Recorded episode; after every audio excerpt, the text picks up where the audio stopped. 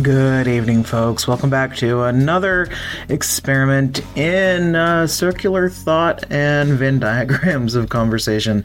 Uh, it is Poems and Whiskey. Um, I'm Michael, and a quick note before we get started into everything uh, content warning.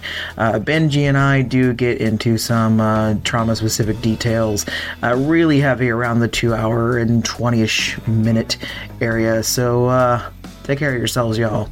All right, uh, tonight I've got Benjamin Bock. Benji, tell everybody who the fuck you are. Lovely. Uh, my name is Benjamin. my name is Benjamin Bock. I am a 24 year old poet question mark it's still it's I, it's been such a short poetry practice for me that it still feels like i have to qualify it even though i know that's pretty bad uh, art mm. practice generally uh, also musician well, recording artist, however you want to say all of those things. A general creative person. You said you're uh, you're new to poetry. Why why new? How did how did you get to poetry? God, well, I did. I I've written poems my entire life, very sporadically. I mean, before 2022. I had written maybe five poems total, uh, and they were mostly like very like when I didn't have access to like my music equipment. It was a way to play with like sound and syllable and like meter and rhyme without having right. to like sit down and write a song.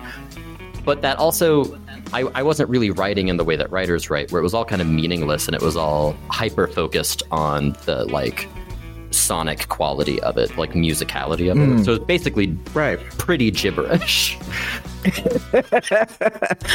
well, there's there's there's something to be said for pretty gibberish, honestly. Yeah. I mean, Dylan made a whole career for a couple decades off of it. very, very true. What started the poetry, like in earnest? Like, what tripped it from eh, every once in a while could give a shit to it being a focus of something. I had such a. Uh, I was getting really tired of songwriting just because it felt it felt like I was kind of milking my own negative emotions for profit and then like mm. packaging them and selling it. it. It felt almost like Machiavellian with myself or capitalistic. like like my emotions were just like the factory I worked in. Uh, right. And at a certain point, I had taken a long break from writing uh, music and had come back to it and I just wasn't passionate about the sound anymore. But like for the first time in like a near decade of lyric writing, I was really passionate about like these lyrics have to mean exactly what I want them to mean. And I was like, why right. don't I just forego the sound part and start putting the words down? Uh, mm. And so it also came about like because of some like really gnarly life circumstances. Like I didn't really have access to record music or write music, and I was very isolated. And it just felt like the only way to get what I needed to out was by a like via word. That's interesting. Uh, how, how do you find the the switch from from thinking about music to to thinking about words? Well, how do you find they relate or change or? Oh man, well, music, music being a musician it has this like societal connotation right like we know it's a mm-hmm. performance mm-hmm. we know that like this person goes on stage and just to some degree there's like an act or there's some like dissociating thing for it. Right. Poetry right, is right, right. the opposite, where like we assume that this is this person's soul laid. Oh, see, but that's possible. always the assumption. that's always the assumption in poetry. Yeah. Um, which is fascinating. Um, I'm, I'm not sure why we we attribute it to so so personally to the author. Uh, anyway, sorry. Go ahead. Well, no, I think I think it's fascinating. I mean, part of the reason I was hesitant with poetry for so long is because like. I think that our culture, how we view poetry, it, it we view it as a medium so it, it's the way that I kind of view like fine art or like really high visual art, where it's it's a culture yeah. that kind of so we view it as so wrapped up in itself that it's like inherently kind of pretentious or you know last last week you were talking about the like big box poets and you tried to have this very polite conversation about that, about like Rupi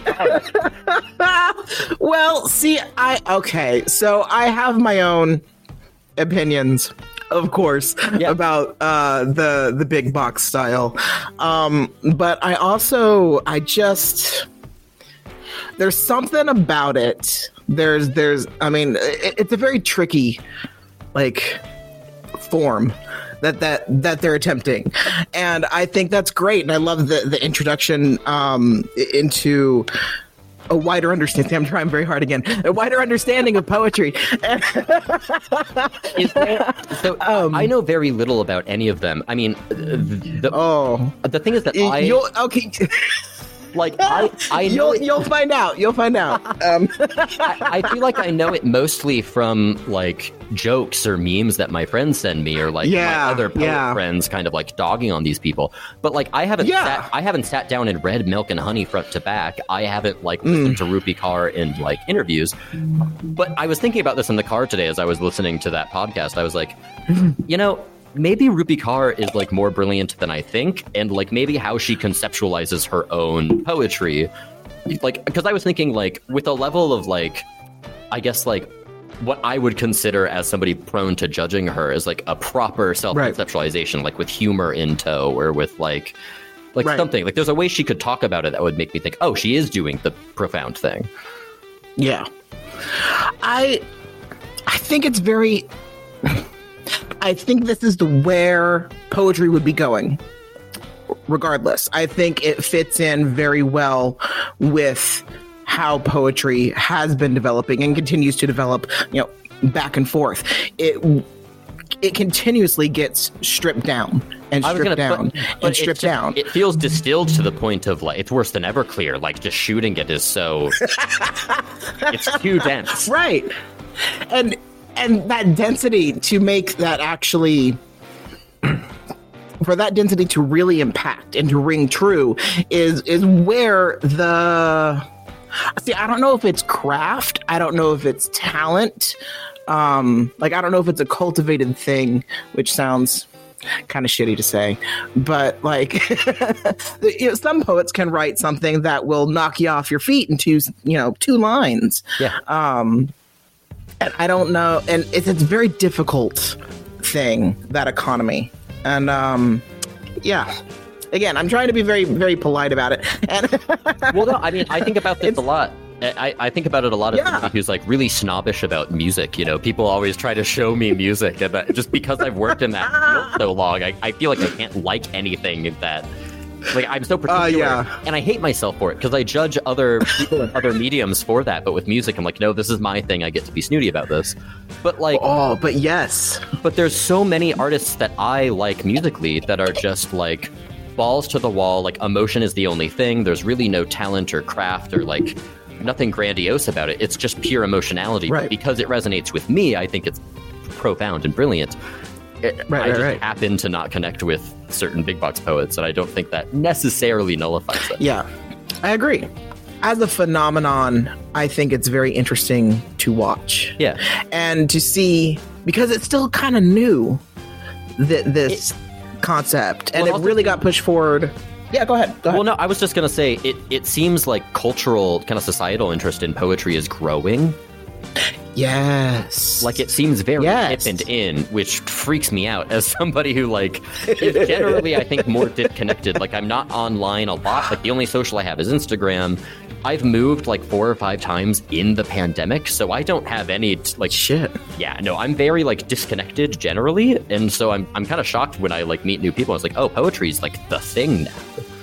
It, it, it's it's getting a resurgence, and I really think this leads nicely into a question that I have listed, but I don't always get to, um, about how the pandemic has changed how we look at poetry and how how people digest it too, and, and that's part of the reason why the, these big box poets, um, and even and even ones who aren't the ones that we consider, you know, classically wonderful and modern, uh, have become more into the public consciousness because it's been the, the image. It's right there. We were all stuck inside, you know, Yeah. staring at our. our our neo fucking fireplaces and consuming as many stories and connections as possible. I think the only thing that could have come out of a lot of the pandemic stuff is, is that surge to create something and for more connection boiled down to as much as we could get to it And when it's such an introspective practice too, yeah that like there there Yeah, a lot of people tried out poetry. for a while.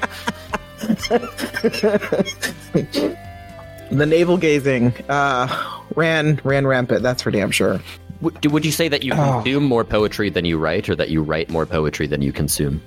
Mm. I read way more than I write. Interesting. I abandon way more than I read or write. when you say abandon, what do you mean?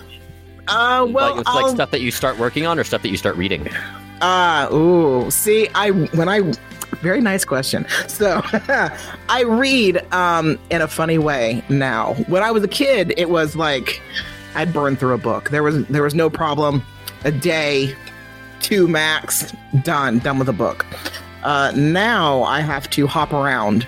So I'm reading several different books and different types of ones Yeah. at once. Um, so eh, I read what's able, what I'm able to think about and focus on, like right then. Yeah. Um, so I'm reading several different poetry books. I picked up that. Um, uh, no, I'm gonna look his name up, so I'm not gonna fuck it up. Um, Are you talking about the Unabomber manifesto? Is that what you're is that what you're after? yeah, that's exactly what I'm pulling up.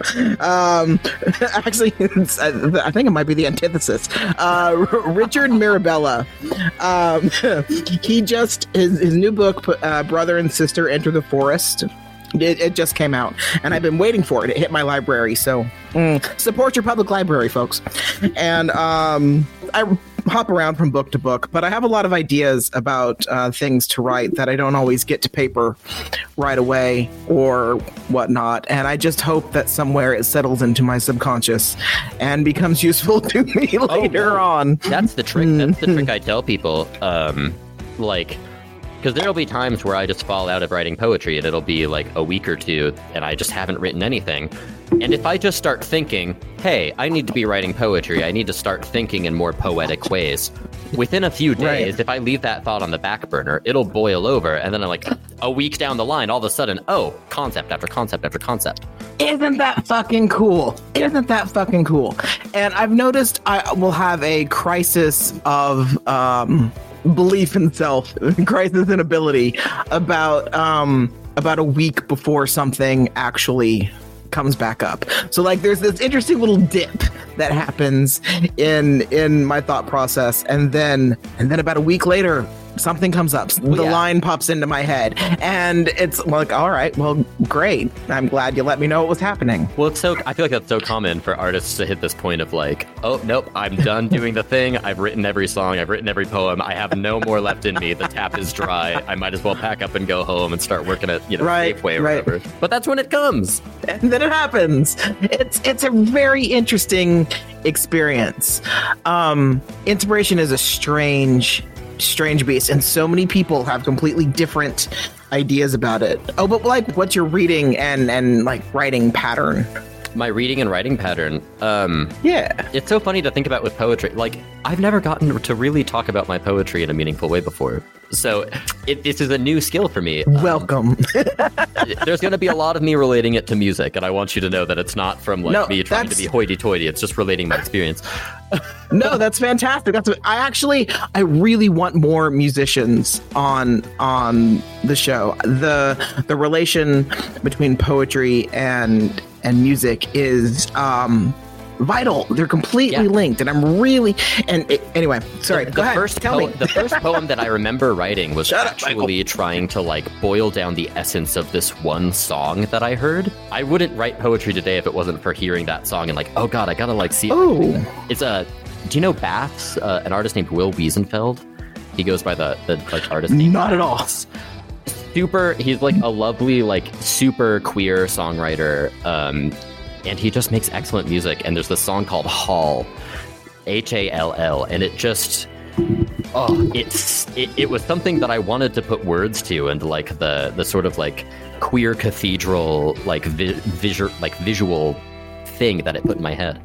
Um but as far as reading and writing go i mean with music i generally know what I want a project to sound like based on like what hmm. emotions I'm trying to convey and then I'll put myself on like a music consumption diet where like if I want to write in specific ways like I won't let myself like when I want to write something that's more lyrical like a long form and not repetitive like I axe Right. electronic music I axe rap music and I listen to like really long like classical pieces or you know if I want to write in more XYZ ways I'll put jazz on with poetry, I'm not a big reader.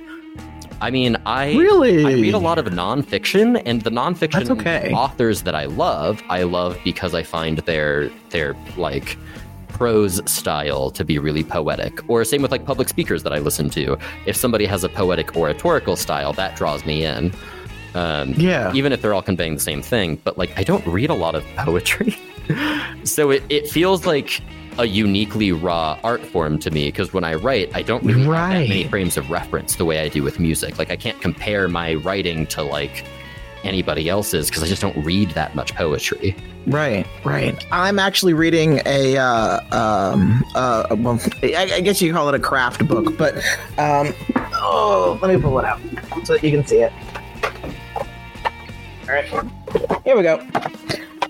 Can you read that? I don't know if it's backwards for you. Recklessness, yeah. The art, yes, The Art of Recklessness by Dean Young. It talks about um, writing as this form, like coming back to the primitive over and over again, um, and how some again about there's the there's a point of age where he references like um, children at about like four or five or so write some of the best poetry you'll ever fucking read Yeah. And and then at about six or so that kind of gets lost like there, there's the societal writerly logical thinking process thing and we're all just trying to get back to that uh initial primitive state Oh, yeah. in creation and um it's just really fucking cool like and not to not to talk about picasso because he was a douche but um I have a poem that references was. Guernica, yeah.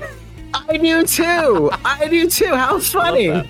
Um, mine's not very happy. Not- mine's not either. mine's really bleak. Fitting, I think. same. Uh, very same. Um, but like how he he he uh what what the fuck did he say that uh how he had to it took him his his whole life to to learn how to paint like a child Yeah, no, or something like that. It- and it's so kind of a same idea, same idea. thing, but it it does that tracks. I mean, th- this brings up an interesting question I have for you. But like, a Yeah. lot of times, so many of your questions that you ask other poets on here is like, how do you cope with burnout, or how do you cope with like Yeah. writer's block? And like for me, a big thing. There's two things that I do. One is I have many different types of practices, right? So like Yes. I try not to get into one particular groove with my poetry. I try to have like my poems that are very like observational. Like I saw this thing happen and I want to like analyze it. And then I have my poems that are like really primitive and like dissect language as a concept and are probably completely Yeah. Uh, and then I have really lighthearted stuff, and then like really erotic stuff, uh, and I just try to have like Right. different things. Like haikus and like structured poetry are really good for that to like just give you a new set of limitations. But like honestly, I feel like a lot of my best work and a lot of my best like stylistic pivots when I look at my like sort of like resume or my archive of poems is when fucking crisis hits. Because when crisis hits, Yeah. you have to go primitive because you're alone yeah. you have nothing and you're scared and then you're writing in this really young childish like vulnerable voice and it has no it has nowhere else to go than being really conceptually rich and kind of the, the profundity thing that would like we maybe lambaste other poets for not trying or not achieving but like and, and, and you hate to talk about it that way because like art should be joyous and like i think that there's a very Yes. hit thing that artists do where they say like I, as somebody who's supremely mentally ill, and a, a lot of my friends, a- as a result, are neurodivergent, and I meet Cheers. a lot of. I am also crazy. Mm, Clink. Uh, embrace it. no, but like I meet a lot of people who are, and this is such a, a classic tale of like I'm scared to get better, or I'm scared to address this problem. in my life, 'cause that's yes. Yes. because that's always the thing that they're currently mining to exhaustion. I mean, a lot of my favorite songwriters, like Elliott Smith, I feel like Nick Cave is probably like this, where they just mind their own Yeah. dysfunction. Um, Ooh, have you listened? I'm gonna I'm gonna interrupt you, and you can get right back to it. But have you listened to um his his, his book with? no, and here's the thing: it's been on my reading list forever, and then I heard you talk about it on the podcast, and I was like, "Fuck, I still haven't gotten to that." Okay, uh, misery mining. Yes. Well, no, I mean, that's the entire reason I fell out of love with music is because I Right. the, I, I the, the the entire reason I'm in Oregon in the first place is I had to move to like flee violence, like partner violence. Holy fuck, Well, dude. no, but the thing is that like that happened, right? And there was this entire Right. like stalking and harassment campaign. There was like this entire like fear thing. And I when I Right. moved, when I moved here, I was 300 miles from anybody I knew before. I was very alone. I was very like I, it was honestly the perfect position for me to be able to cope. And instead of coping, what I did was I sat down and I hoarded recording gear and I tried so hard to make like the most tragic like piece of music. And it, it just nerfed my ability to like emotionally function. I, I try not to ever lean into that too hard myself now. But I do think that like well, because all art is communication, right? Like Right. the reason we write poems, the reason I write music, the re- the reason anybody does anything is to communicate with an audience. Like, here's the thing. yes. I, I I think that sometimes if I had like the audience part is weird to me, right? Like it's dysfunctional to to communicate, you know, boiling yourself down alone and like really structuredly like figuring out your own like piece of work and then presenting it to an audience instead of just like talking to your peers. Yes, yes, it is strange. It is very strange. Yes. I um have not coped with it that at all. it is shoved under the bed. I um I don't think about it. Even in relation to this thing. Like, okay, so I just had I just put out uh, an episode after like a couple of weeks of what the fuck is happening in my life, right?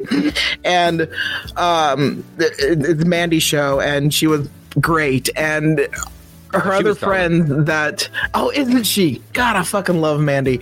Um, but we, her friends. Are, uh, it's never happened before where people have like talked about the show. This is on Twitter, by the way. So like people are like tag like responding and quote tweeting and talking about it, and I'm visible, and it is bizarre. No, I mean, I, it's something I think about a lot because there's that whole meme, right, of like, don't perceive me. But like, in my day to day Yes. life, the second that I hit an emotional snag in my life, I shut down and I isolate for weeks. Like, nobody in my life is privy to the negative parts of my emotion. No, well, I was going to ask you, like, but yes, but yes, yes. do you have, do you have, like, what are your personal relationships like? Because I, I love asking other, I don't know how old you are, but I love asking other adults Oh.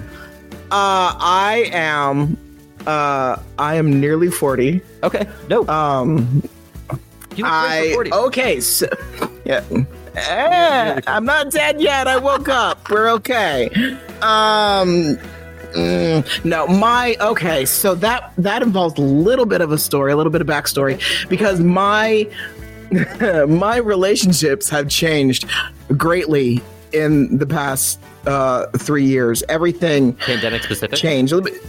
Um, a little bit, a little bit. Uh, I kind of, well, all right. My entire life blew up. Um, I became a wholly different person. Um, in a good way. Well, I, I say different, but it's really more like closer, more accurate version. Um, my relationship of like 13 years dissolved for good reason. Um, uh, and so I lost um, outside contacts that were based through that relationship.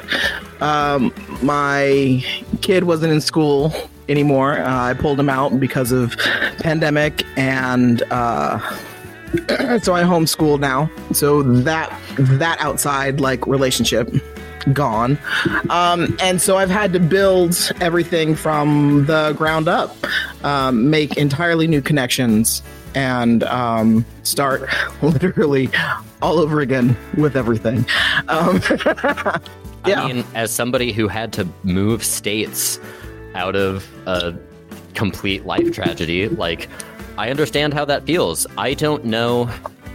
Nobody in my life that is a regular player in my life, I've known for longer than the two and a half years I've lived in Oregon. And that is a really weird place to be, not just socially, but Yes. like artistically yes it is an Yes. artistically very strange place especially as somebody who like with a lot of mental illness who doesn't necessarily have the most defined self concept. It's very weird to have, I mean, just like my poetry, no frame of reference. Right, right. You're starting completely from scratch, and then Yeah. what do you do? You are starting at see, and you're. That brings us back to the concept of the primitive, just like you were talking about Yeah. before. We are starting from nothing. From no, I mean, we say nothing, but it's. I mean, we could draw a nice little like phoenix analogy if we wanted to, but or a volcanic one. Um, but yeah, it, it it's the it's the death tarot card. It's everything is over, and uh, you have to use what's there to build something new. Yeah. Well, I think that's the joy of. I mean, you ask about like why, like why the switch or what was the switch like Right, right, right. from music to poetry, and like the thing that happened was that in, in my first year of being in Oregon, because trauma loves to repeat itself, the same situation happened to me again, and I was like once again on the wrong end of this like really violent relationship, and I'm so sorry, man. That blows. no. That blows. That mean- blows. I under, I understand repeating shitty relationships for unresolved shit. Yeah, I gotcha. Yeah, no, it's it's vile and it, it, it's really common. And the thing about Oregon is that there's no mental health resources here. Uh, but the the joy of Yeah. poetry for me has not been it's not even been so much expression because the thing is that, like, in my personal life, I don't think anybody reads my poetry. Like, maybe three or four people in my personal life have, like, reached out to me, like, hey, I read this poem you posted. Like, I have a Yeah, few online yeah. friends and stuff that do, but, like, it's very rare that people approach it. I think that, especially on Instagram, it's just not the platform for it. But I don't use other social media. I'm digressing, though. Instagram. It, it, welcome to the show. I know I've heard you ta- lament Instagram a few times on here. Uh, no, but the, Well, yeah, yeah. the joy of poetry to me is not so much expression or, or being heard, though I think that's probably the like internal dysfunction that drives me to write. The joy of it for me. Yeah. And this is an interesting question of how much do you consume your own work? Because the joy for me is having an archive of what I felt and like a defined narrative of what has happened. Yeah, no, I did the same thing. That is one of the re- that is one of the places where I started. That's why all my shit in the beginning, if you go back to my pathetic little scratchings at the beginning of my account at the very bottom, um, there's on, no I'm jotting down titles. in my notes to go do that after this. Please don't. Cry Um, life. Oh lord, I mean, you could, you could. It's not going to be all that interesting. Might be a little sad. Um, but that's none of my stuff used to have titles. Now I'm titles are starting to creep in, but everything was just dated because I needed that point of reference. Yeah. This is what happened. This is what I was feeling. This is what I was going through and thinking about and processing on this date. Yeah. Um, and that, I think that's really, I mean, it's where I started. Um, but like, I think that's a good place to start. like for yourself, this is what it is. It's joyous and especially Yeah. as, like queer people or like Uh-huh. people who transition. I mean, people have to redefine themselves and they don't have any of those points of reference. And then as people who are traumatized, we have that like feeling of learned helplessness and like eh, we're constantly doubting our own. I mean, a big thing, a God, big, right? A big social dysfunction for me is like I never assume that I'm right. Like if conflict happens or if something happens, I just defer that intellectual responsibility to whoever's telling me I fucked up, and I'm like, oh yeah, you must be Yes. because I'm Yes. a toddler and everybody else is a full grown adult. Even when I meet toddlers, I'm like, oh, that kid knows way more than I do. So like, Right, right. clearly, clearly. but like now it's like, oh, I go back and look at some of those first poems I wrote, and it's like, you know, in a situation where maybe you're being gaslit out of like leaving an Uh, abusive situation, you can point to this Uh-huh. thing and say, I nobody else read this. This was me doing it for me. That must have been Yes. real, at least to me. And that has Yes. been really joyous and, and, and therapeutic. I Oh. say joyous just because it, it scratches the itch that but it's the self acknowledgement, the you know that it's as someone who has also been gaslit, that feeling of being completely ungrounded, Yeah. being completely untethered from reality. uh, the way it restructures all of your past concepts and this like bizarro domino effect, Yeah. like backwards in time. Like It's like erasure. it's of the self. important. Yes, yes, yes. Mm. All right, well, I'm gonna drink into that. No, I, I yeah, a- and like so much of my therapy, like in my very private like therapy life, Yeah. I, I like because I've been in therapy since I was a small child, and I think at first like the therapy thing, especially with small children, is like, oh, you know, like don't get too. It's like emotional regulation. Once I became, Yeah, once, yeah, yeah, Once yeah. I got once I got older and like became an adult, it was very clear that I was like a child of abuse, and it stopped being about Right. emotional regulation, and it started being about training me to feel angry.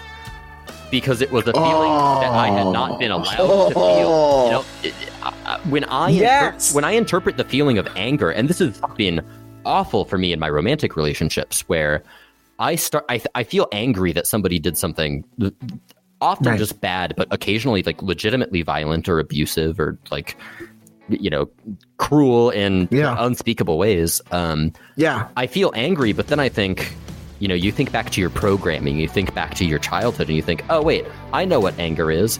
It's that feeling that means I have to figure out what I did wrong to deserve it. And so, Mhm. like, when I think about my songwriting craft, there's a specific song that I have called Prison. A very on the nose title, I suppose, but like, it was about a situation from my like childhood or early adulthood where I, I knew I was supposed to feel angry, but I didn't feel angry. I, I Yeah. felt this like trauma. I mean, if anybody with PTSD probably knows this, the the vacuum or the vacuum at best, at worst, pure romanticization of your trauma. Uh, and Yeah, so yeah, yeah. One night I was living alone. Yeah. I just sat down and I wrote this ballad of like the, it, it starts very romantic and it starts with this like kind of rosy image of what happened but some of the language needed to describe what happened very heavily undercuts the romance of the thing right like you're talking Ooh. about being i mean it was it, it basically i was being groomed for sex trafficking Eh, eh, but i wasn't Right, angry right, about right, it right. yet, because i was like an 18 year Right. 19 year old kid i didn't know what was going on so i i basically wrote And how you how you interpret it to keep yourself safe. yeah Yeah. what songwriting became to me for a long time was uh, an extension of the therapy practice of I need to train myself to feel angry. So I'm going to let myself write and like romanticize it all I want, but by the end of this song, I have to be angry. And that song starts with like this really romantic interpretation of like the lead up to the events. And it ends Yeah. with the line, There's fates worse than yours, there's fates worse than mine. I hope you fucking love prison. Which is kind of an insane line. But I, it, it was a necessary thing because on recording, I love it. but to record a song, I had to not just sing that line, I had to sing it with conviction in a convincing way. Right. So I had to, at, at four in the morning in my shitty little studio apartment, I felt so bad for my neighbors. but I just, I had to like well up and scream this line until it sounded angry enough. And by the time that song was finished and recorded and I had like mixed it and mastered it or whatever, I was legitimately angry. And not only that, it was already burned off and Good. pressed. And, and Oh, so you good. talk about like poetry as a as an archive or a, or a narrativization of your experience, it, it's been good for me to move from music to to poetry because now I have to use just my words and it, it feels more raw and vulnerable.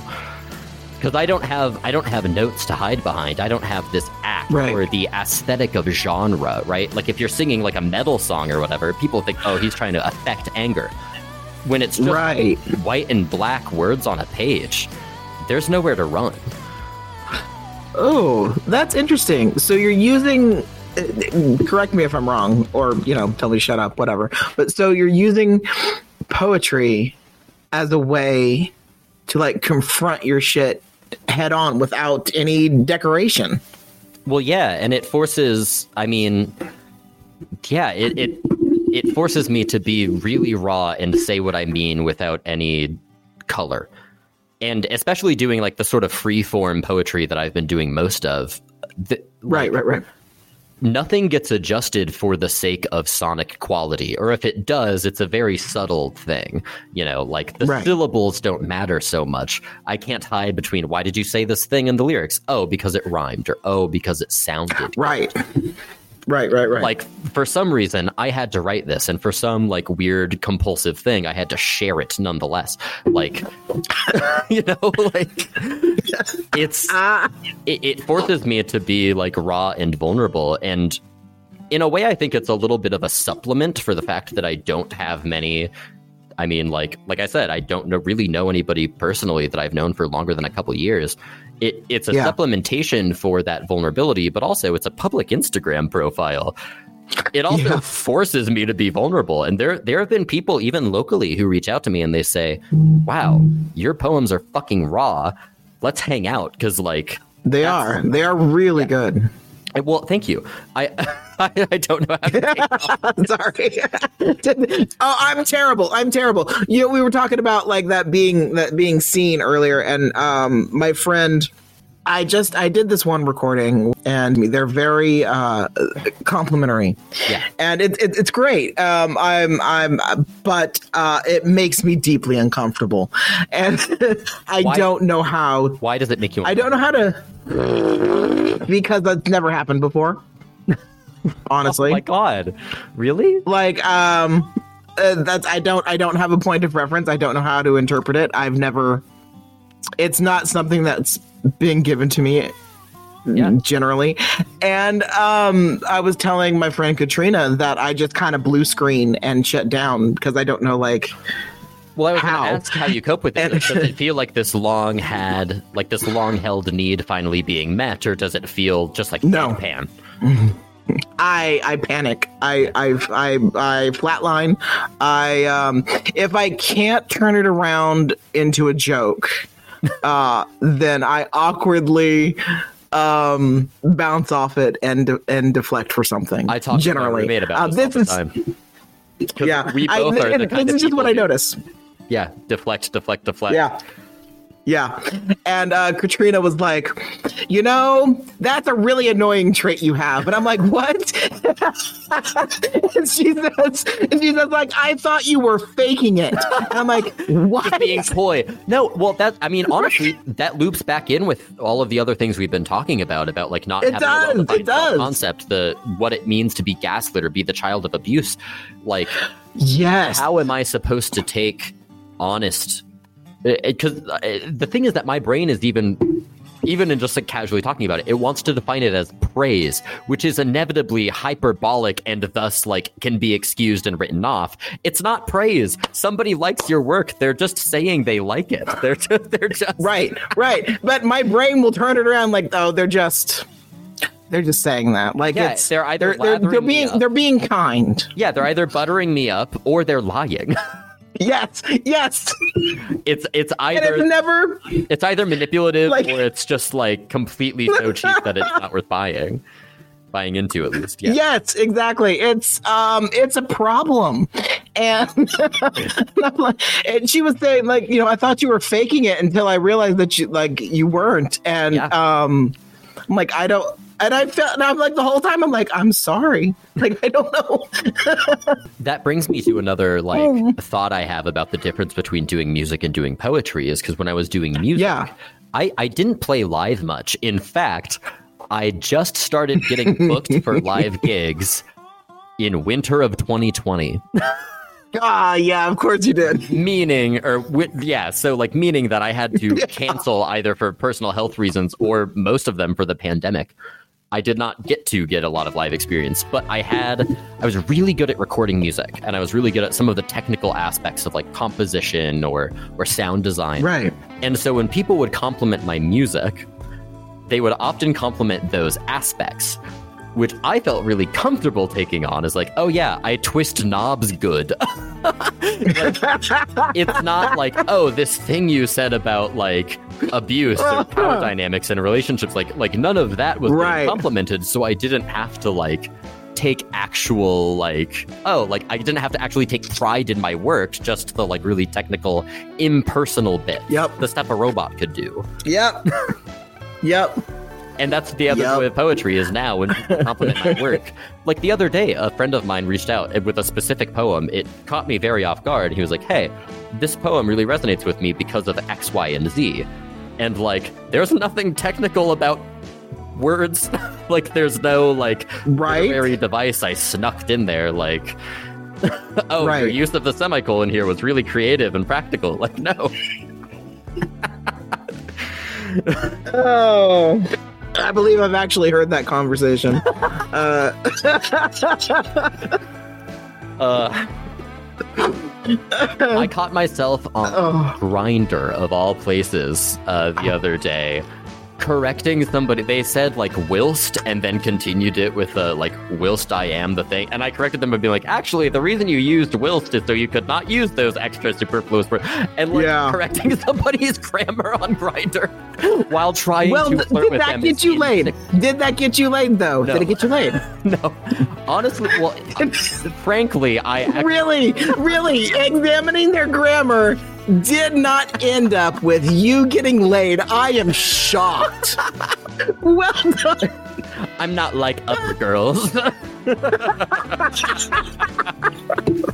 Okay, so on my Grindr profile, just for um, nobody gets to know my username, but I do reference, I do reference uh, the Outsiders, really? and um, I do, I do. I'm sur- and a couple of others. Uh, there's a like a my my screen name's actually a, a reference to to a show, and um, only one person has gotten the reference.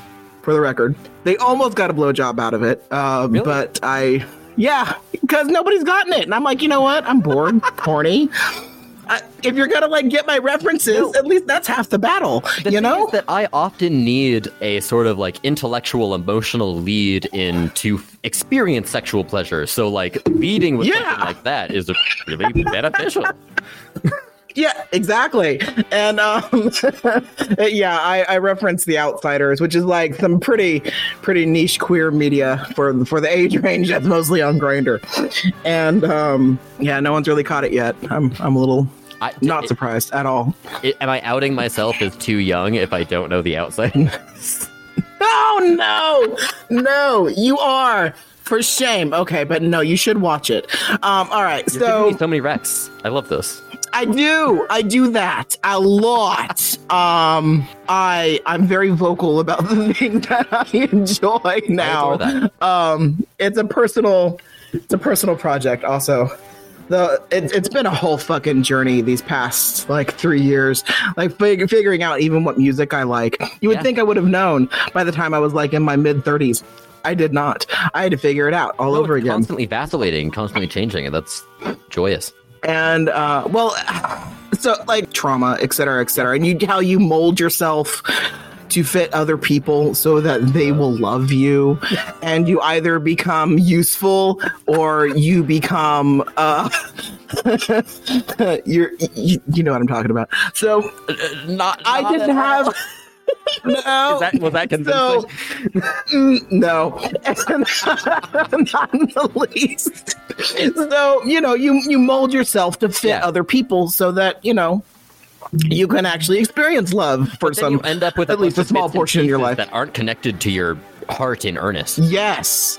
And you don't have it. Oh, so that whole thing that started out was a big portion of me trying to find a sense of self and heritage. I didn't have a foundation.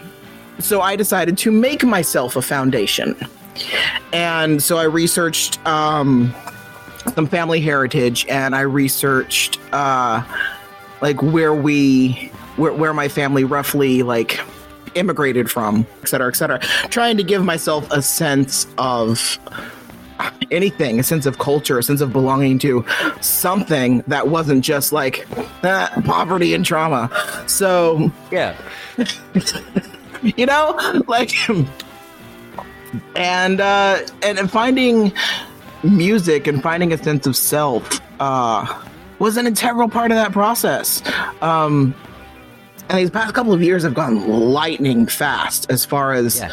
that particular development. Once I allowed myself to like something without the triangulation of desire in play, Yeah. everything just shifted. It- Shift like yeah. Yeah, I think that like it's a great way to develop intimacy with yourself is like to let yourself enjoy Yes. without without having to like like like the most closed off bit of Johari's window, like that's where I love this, and thus like I'm really intimate with myself right now. That's part of the joy of poetry for me is like I I sometimes feel like I'm I wrote down in my notes when I answered all of the little interview questions in my docs. I wrote down something akin. To- Did to- you really? Did, oh I my did. god! I wanted oh, to be so bless your heart. I was so nervous. I I should have warned you. I should have warned you. I gave up a long time ago on like following any sort of like real Format. like interview style Well, no, format because it makes the podcast really enjoyable to listen to because it feels so earnest. Um, I, but like one of the things I wrote down is Mm. Thank like something akin to like I'm really glad that I'm not a criminal because all of the pieces are there throughout my like musical discography, throughout all my poems. Like I've laid it all out, and people that are I don't know if anybody in my personal life is hip enough or like even interested enough in music or poetry, it's con- let alone me as a person. But like I reference my own work a lot. I have I a- do too. I have a lot of ties back to songs I wrote almost a decade ago. Like even like the poem I posted yesterday has a link to a motif, a lyrical motif, and which is tied to a like a musical motif that is like wrapped up in all of my music and poems. But like you you should mention that in your posts, man. no, you develop, mention uh, it because that's so fucking cool. but like the, the that's so fucking cool. the joy of it is like I don't have a lot of language innately to discuss my experience or to know myself and you know without that self concept but you develop it like you know Yes. the oath which never defied me that oath is present in like the the reference to that oath is present in so much of my media it i feel like almost like an anthropologist or like a lexicographer like writing this dictionary of how to describe my experience and not just my experience but how to describe Benjamin Bock which right. if you're traumatized and especially if you're the type of traumatized where you feel alone and you feel that desperation for desire and that desperation for other people to be interested in you you claim your power and you take that interest in yourself you know if nobody else is going Yes. to develop language or develop you know interest in my history or my past like you heal that wound Yes. yourself look at yourself with that Yes. like crying lover's eye you try to put on everybody else Look at you. God, you know how long that took me? You're in your 20s. Fuck you. Well done, but fuck you. It took a lot of. It took so much violence.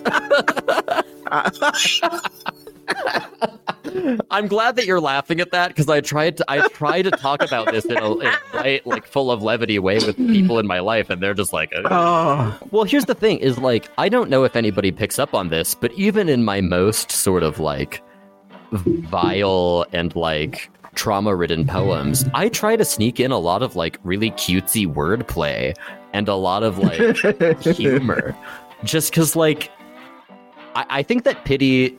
Pity is not necessarily bad, and I think that me specifically, Right. I'm assuming you specifically based on the conversation we've had, we probably need to get better at accepting pity and realizing it as like not necessarily like a bad or distancing thing. Like, oh yeah, I mm-hmm. deserve to Shut be up. pitied in this situation is not always a bad place to be. But I don't want that to be the No. thing that defines. Like, I, I think the issue is that like pity is good, but you never want it to singularly define you. yeah, yeah. You know? Yeah. There's um I think I posted it, but it I might have also taken it down. I do I do that a lot. Um but I have one where I'm basically complaining about that. Um what's funny uh that okay, so I'm bouncing off my own question and that's cool. So I use music actually a lot in what I write. Really? Um, yeah, I I reference music a lot. Um, my my genre is uh, kind of like a classic rock thing. So you'll see. Okay. I'm actually planning like a a, a mixtape of a mixtape of poems based on or uh, connected somehow to some of Led Zeppelin songs Get that out! have just Get like. out. I gonna be a mixtape. Zeppelin. No. Oh my god, Do you really? Yeah. Oh, okay. one of my Fuck first yes. musical loves. Like one of the main reasons I still play guitar to this day. It's a young love of mine. Wow. I okay. I'm going to show you the jacket I made, and I'm so sorry, listeners, that you don't get to experience this. But um, maybe I'll post a pic of it. But I'm going to show you the jacket I made. Hold on. I'm so excited.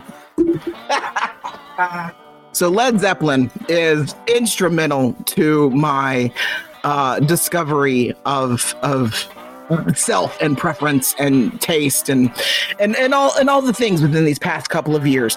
And oh, I fucking adore it. So I have this whole set list of um, of recommendations, and it's gonna come. I'm gonna I've got it all planned out. It's gonna be us like in a um, cassette tape form and i've already got the spotify track list set up so i can share it like this is the mixtape and the poems that i'm connecting with the mixtape so but here is i don't know if it's going to show up Oh my the god, back it's like a battle vest. Yes. I love this. it's That's got darling. the the David and then the wings and then Icarus Oh my god. and the front See, the shitty thing about this is that now you have to make an exact replica so that I can buy it off of you. okay, so so that that fucking vest might as well be a goddamn spell for everything that went into it. So much blood, so many numb fingers. I have a poem about it actually. Um it starts with like, you know, how does the grace get in? Needle pull by needle pull. And um so rich. it was part of oh thank you. Uh it, it was part of it. Like it's it's uh, an example of uh, uh itself. It was that i made the jacket in this whole state of shit. But yeah led zeppelin is a huge huge fucking influence on my life. It's my favorite band my favorite band. Um my but you'll also see a lot of bob seger pop I'm up unfamiliar with Bob um no Yeah. all right god Again, here- damn here's the thing. This goes for Okay, so you love Led Zeppelin, but you haven't heard of Bob Seger? Well, no, I mean my thing with cons- here's the thing about me and consuming Okay. any media. I'm bad at it. I'm bad. I'm bad at reading fiction. I'm bad at reading poetry. I'm bad at consuming media. I just like no. I pick up on what I pick up on. I've fallen in love with. But you know what? I do the same thing. I do the same thing. I do the same thing. People can wreck me something all day long, and you know what? I'm either going to get to it or I'm not. Yeah. I follow. Uh, I found it best now, now, to follow follow the paths of desire Oh, and dude, just let that exist. yeah. Yeah, yeah. I. It's nice to meet somebody else who references music a lot in their poems because it's a thing that I've started doing a lot recently, and I feel super Yeah. good about it. Yeah.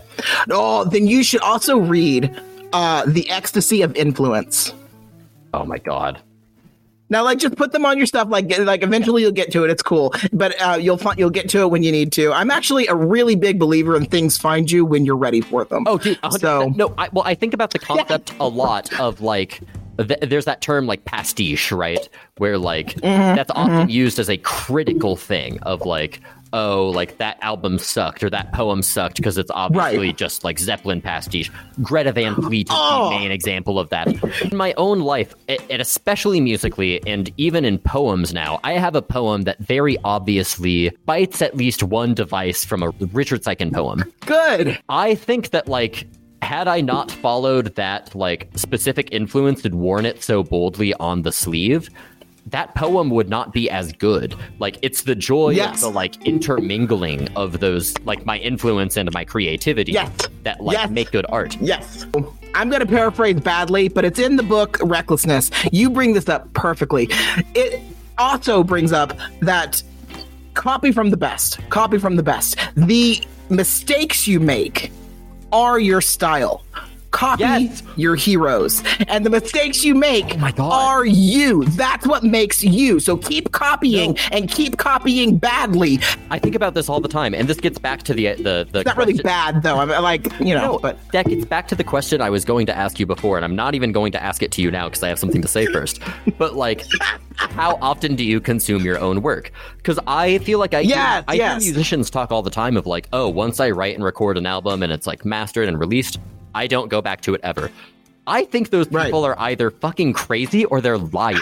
Uh, Today, just today, I thought that I had lost a piece of music just to the internet and like it was deleted and I thought I lost it. I found it. I found the only Oh, remaining God. copy of this song that I wrote like maybe three or four years ago. And I was overjoyed and listening. you should share it with me so I can put it in the notes. Oh God! Oh God! I, I don't know if it's something I want to stay public. There's a reason it was hard to find.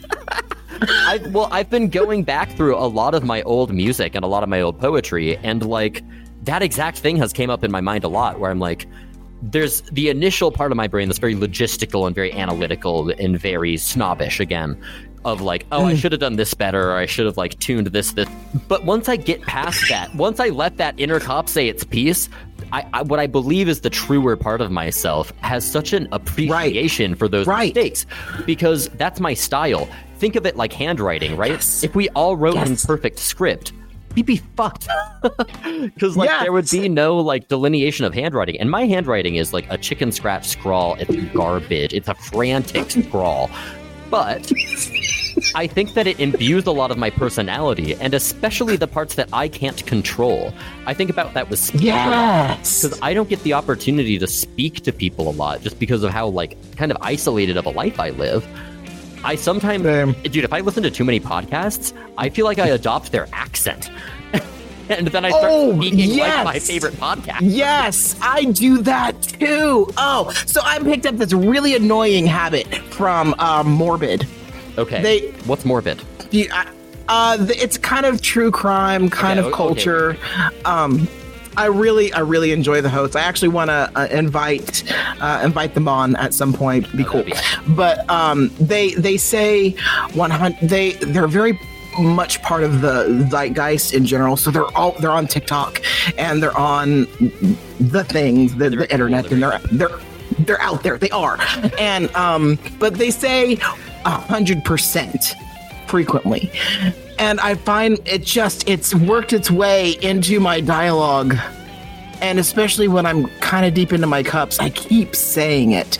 And when I'm going back and editing, if you're not hearing me say 100%, way too many growth times later on in this show, it's because I've heard it while sober and edited them out because I am so deeply embarrassed by it.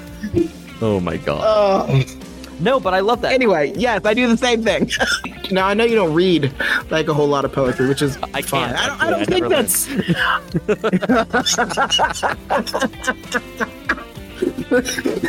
well, go to your local library. I'm sure they can help you. Um, but um, do you listen to any like writing or poetry podcasts or anything like that? Uh, probably the closest. It's okay if you thing- The, the closest thing I listen to is On Being with Krista Tippett. Ooh, I actually okay. So I'm a liar. And I don't actually listen to a whole lot of poetry podcasts. I listen to a couple. I've made it through some of one. I've started another because they have like a shorter format, and um, my day is structured very oddly. It, it factors into like how my poetry actually ever gets written, ever, because it's always in fits and starts. But uh, what are you? Are you eating? Yeah. Man, I should have made popcorn. All right, so but like I'm uh I'm very I've got a long day generally. And so uh everything kind of comes in like I completely lost my train of thought because I saw you were eating. Damn it, Benji. All right. So Michael's a dirty liar. That's where we are. Yes, I am. I am a dirty, dirty liar. So I actually don't listen to a whole lot of poetry podcasts. Um, I listen to a couple, uh, Ode and Psyche, and I just recently started Breaking Form. Their their shows are done in segments, so it's really easy for me to fit like a 30 minute segment Yeah. into my my morning routine. Um, and um, so I don't actually listen to a whole lot of other poetry podcasts.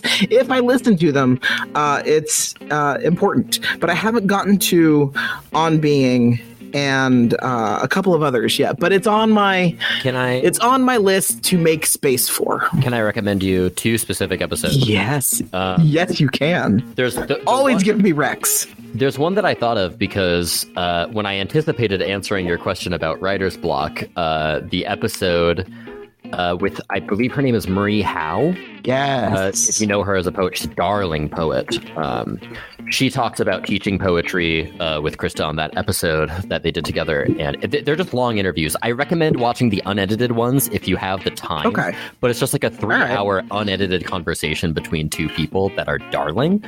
Uh, so so intense and so deep. Um, That sounds right up my not, not deep in a metaphorical sense, but deep as in like they dig in as far as they can to the thing.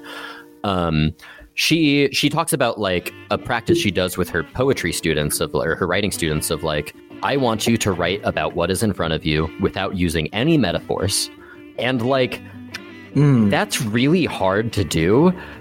Not it is. like it's hard to do both in the like we talk about like deflecting as traumatized people like it's hard to just ground Right. yourself in your reality and like say like there's three beer bottles on my desk right now and then like the tattered labels and like find language for that specific thing but it's also hard not to use accidental metaphors yes. and so, I, with me, actually, me and my ex partner, we were both really into this podcast before we got to know each other. And like when we started dating, we were both writing a lot of poetry and sharing a lot of poetry with each other because we didn't know a lot of other poets.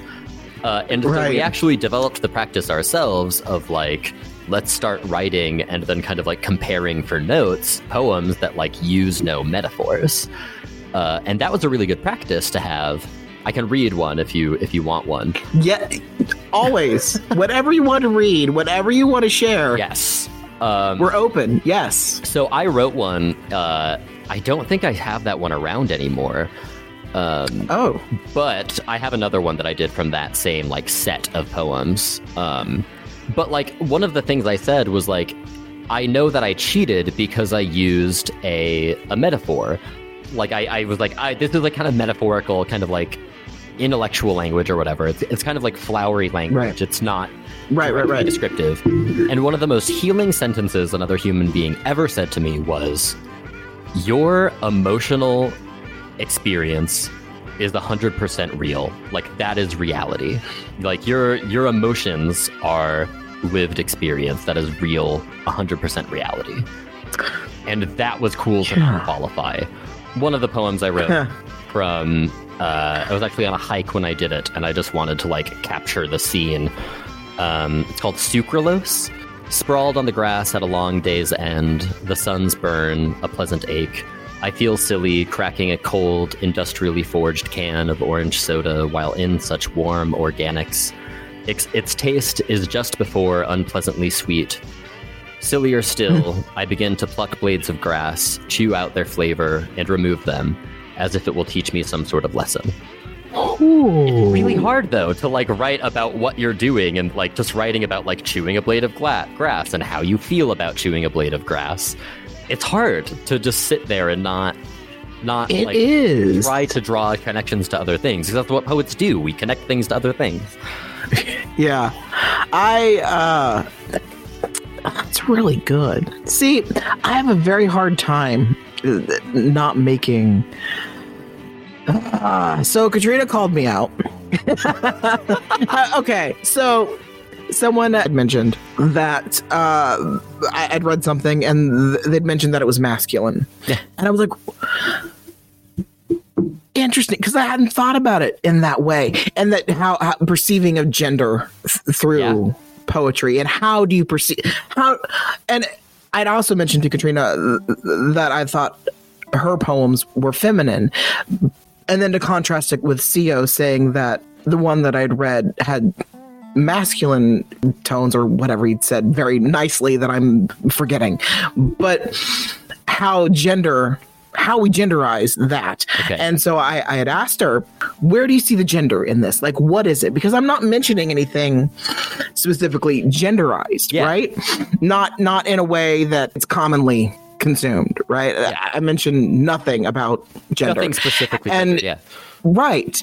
And she'd said that, like, some of the phrasing and that I use, of course, like the metaphors, and that men have a hard time, uh, like communicating directly. So because I use the metaphor, Yeah. and I'm like, all right, I, I can see that. I, I don't know. I don't know. I have no like. I'm not agreeing. I'm not disagreeing. I'm now like pulled away from it and started to think like, oh, how? What is it that we're, we're prescribing to people? How are we perceiving gender through poetry? What and how is that coloring how we're reading it? it's a really fascinating lens to look at the world through.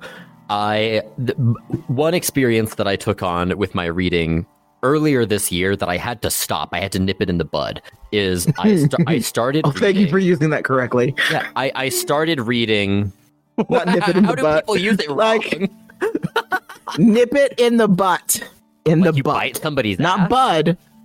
I get well. th- They're not looking at it from like a plant standpoint. They just nip it in the butt. Like They're looking at it from Mm. a Linka's standpoint. Uh, well, Yes. So to talk about gender and it being a fascinating lens, uh, I have a, a few life experience. Uh, my entire life experience is a deconstruction of gender. I feel like, but like something I specifically took on uh, fair, same. earlier this year in reading was I started reading Andrea Dworkin's book Intercourse. If you're familiar, she's a feminist. Only tangentially. She's a feminist writer. She's lambasted publicly, mostly by right wing cretins, for the uh, posit that she allegedly makes that is, quote, like all sex is violence or all penetrative sex is violence. Uh, and that is a that is a uh, a mischaracterization. It is it is wrong. That's not exactly what she says. She's actually saying isn't that much better than that. um, and so I started reading her book to take notes on it and like what do I agree with and what do I not agree with. And I also Right, started right. reading all of the media that she dissects in that book to see if like what critiques do I have of this media, like mostly like very masculine media that like implies things about like gender power dynamics, whatever. Um, right. I had to stop really early into that project, uh, not because I disagree with Dworkin. I wanted to disagree with Dworkin. I wanted to be the kind of person who said victims aren't resigned to this realm of like vindictive rage and petulance and like Mm, re-inflicting the victim narrative. Uh, but like right. I didn't have a lot of direct arguments with anything she was saying, even though I didn't think Ah. it's a good worldview to take on. Uh, Right. it actually brings me Interesting. to something a partner of mine said to me. Because, like, I'm queer. I'm very queer myself, and all of my partners are queer. And, like, I also have obsessive compulsive. I also have an obsessive compulsive disorder, so I have this kind of inherent need to classify and qualify and quantify things. And I once had a a partner say to me, as I was like I was talking about basically processing aloud, trying to understand some sort of perceived Right, difference right. between AFAB and AMAB sexuality. And he stopped me and he said, I probably agree with you, but I also think that some things shouldn't be clinicalized or shouldn't be like analyzed to that degree. And I agreed with him. So when I think about like using gender, and that get, that's what brings me to Dworkin is, though I necessarily probably agree with everything Dworkin says in that book, or at least to some extent do, I don't want to clinicalize it that hard because if I clinicalize my own gender or my or my own well, my gender narrative or my victim narrative that hard, it doesn't Right. lead me to a better place emotionally. I do. I feel like I recently wrote a poem about that exact concept. Oh yeah, the, the poem I wrote about Yeah. Bob Dylan. It ends with that Yeah. thing of like, I'd rather praise the songbook than the narrative ontology of my rape. Yeah. As much as I can get lost in those weeds, like those things don't need to be analyzed or clinicalized that hard. Or at least Right. it's not it's not a healthy way to cope with it. I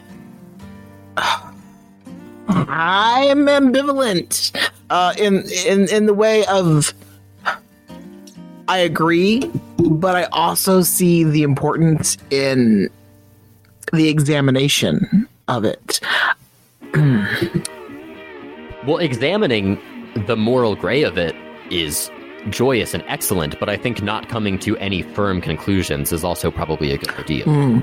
No, yes, to allow, I think, for change to, to to say that this is the only thing that could exist or is the only way it could be interpreted is is is, is limiting, and it always will Well, be when we just when like talking about the society and how people in a society Yes. view gender. I mean, I feel like that's the main cultural conflict in queer circles now is we have we're living in a cishet society with the imposition of gender, yet none of us as queer people really buy into that narrative, but we still have to live with its consequence. Right. And so there's this weird thing of like, and it's mask, yeah, yeah, we shouldn't analyze it, but we have to analyze it, and like there's this big conflict. in order to in order to con- in order to continue to survive within it we have to tear it apart Yep. yes because it's all performance yeah but that's a tricky thing to to navigate overall mm. What? What specifically? You already don't have a firm sense of self. Yeah. not not not you specifically the general you. Um the poetic you if you would. Um There's so no that you don't already have. Right. Anyways, no, I get what yeah. yeah ev- yes yeah so like you already don't have a firm sense of self from based on all the you know trauma bullshit. And then you go out and you figure out everything that everybody else is doing is also completely performance but you have to do the performance in order to continue to do anything maybe that's just the autism coming out being being forced to perform. yeah being forced to perform Do you ever feel that Constantly. relation to your poetry practice? Not You know what? I-. Okay, you know what? I was gonna say no, but then, but I'm lying once again. Um, Well, you're a public poet. You're also a Sometimes. public interviewer. There's a level of this one I am. right now, which is performance. Yes, always there is a performance to this. Of course, there is. Um, and I I confront that. This that's also part of what this practice is. Every time I do a show, every time I talk to somebody new, there is. And then I have to review it. I am constantly observing myself in different forms. Yeah. bizarre, bizarre, bizarre, uh, fun but bizarre, and I'm constantly reevaluating and being forced to confront several different selves. Uh, do I keep this? Do I don't keep this? Like, is this too revealing? Is being, but communication was the whole part of this, the, the basis of the, How the, the thesis of, of this project. audience, yeah. Yes. Yes. And um pretty much it it boils down to just like keeping out my super specific life details. But like you know, that's just for safety. Oh, of course. Yeah. At the end of the day. Well, trust me, But, um, who's been through as yeah. much, you know, domestic stuff as I have, I get that. Conversing that way has been good for me, and this is also how I feel about my poetry practice broadly. Is it's a practice in like radical, Yes. unremitting, like full on. Here's my soul laid bare. You know, Radical acceptance. Well, just like- Whoa, yeah, this radical is a vulnerability. theme. have you read uh, Pema Chodron's? Uh, oh, what's that fucking book called?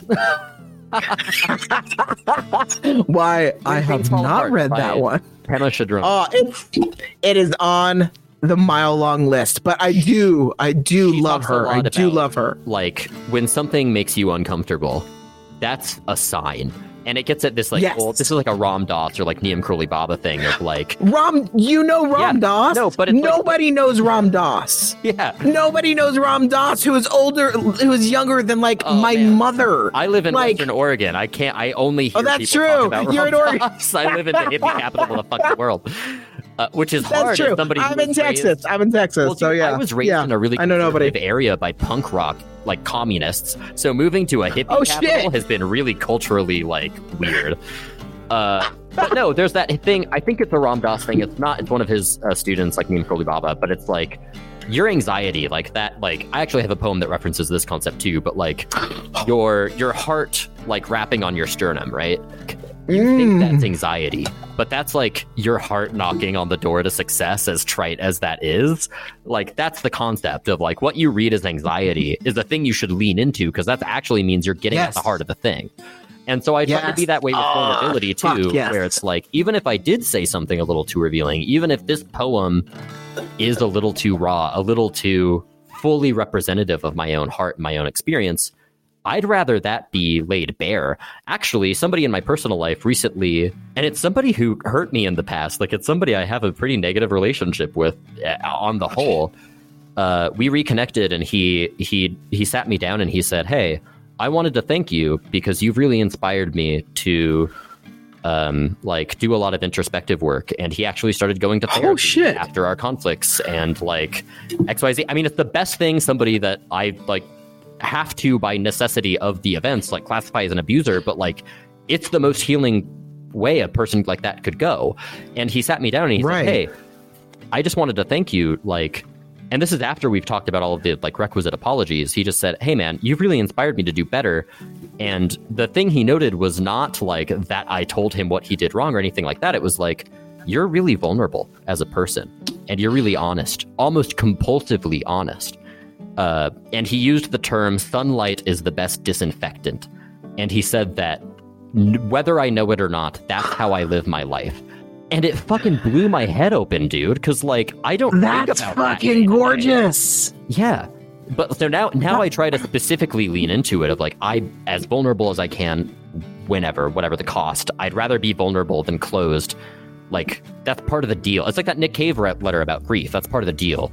I'm going to make that deal every time. I'm not going to stop signing on for more grief if it means that I have to nerf my capacity for vulnerability or love. And that makes me think of, and I'm gonna mm, say this badly, but that's you know, it's a theme of the show. Uh, paraphrased, I could look it up, but I'm not gonna. Well, So- whiskey is half of it. So, so, uh, but that uh, where the cracks are, yeah. It- Yeah. it's a paraphrase like Rumi quote, but um, you know where the cracks are, and Leonard Cohen, uh, where the cracks are is where where Light gets light in. gets in. Yeah. yeah, and um, that actually took me a very very long time uh, to to understand at all. Like on a on a basic level, I'd say I understood it. Uh, intellectual level, I understood it. But viscerally. what five ish but viscerally level, in yeah. action in action in practice i'm one of those who intellectualizes a lot to a fault almost. Yeah. As a negative Yes. coping skill. Yeah. I get that. uh, oh yeah oh man i am the king of maladaptive daydreamers man i uh, i intellectualize the fuck out of things and to just let something be as a practice is hugely difficult and incredibly rewarding.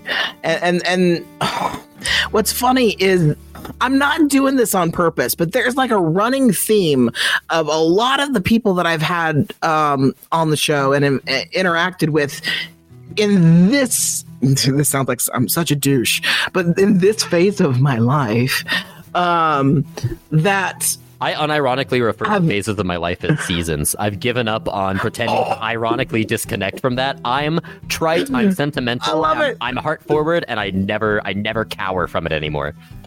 fuck yes, good for you. I tried I, I've called it the fuck it. It's the, The fuck, fuck it it philosophy. No, the fuck it. Fuck it. I talk Yes. about the fuck it Yes. all the time, especially in art, where it's like you can worry about this thing. Eventually, you just have to say fuck it and do what your heart wants. Yes.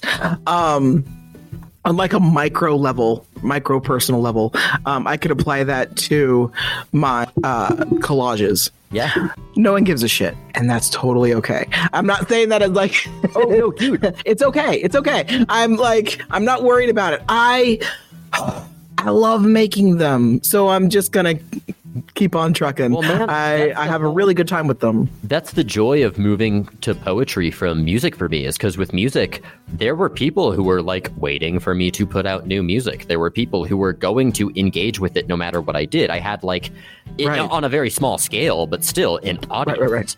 With poetry, to this day, it's been about a year or two that I've been writing poetry consistently.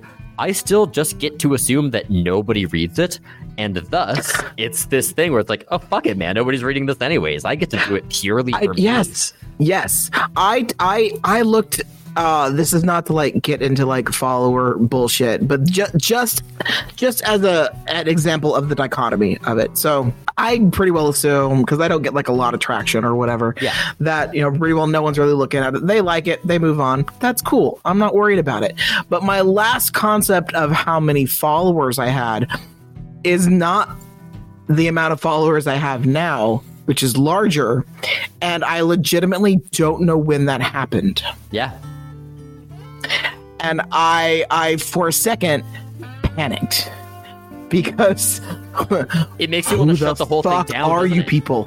Yes, it really does. I'm like, oh, and I legitimately thought, should I should I make this private now? And Well, especially uh if your good writing God. is vulnerable or if your writing is personal, you know? It, it- yes. you d- it- it's so and I, and I realize this more and more the older I get, right? Because I feel like, I, I, especially even for my age, I feel very young for my age. Because all of my peers, Don't we all?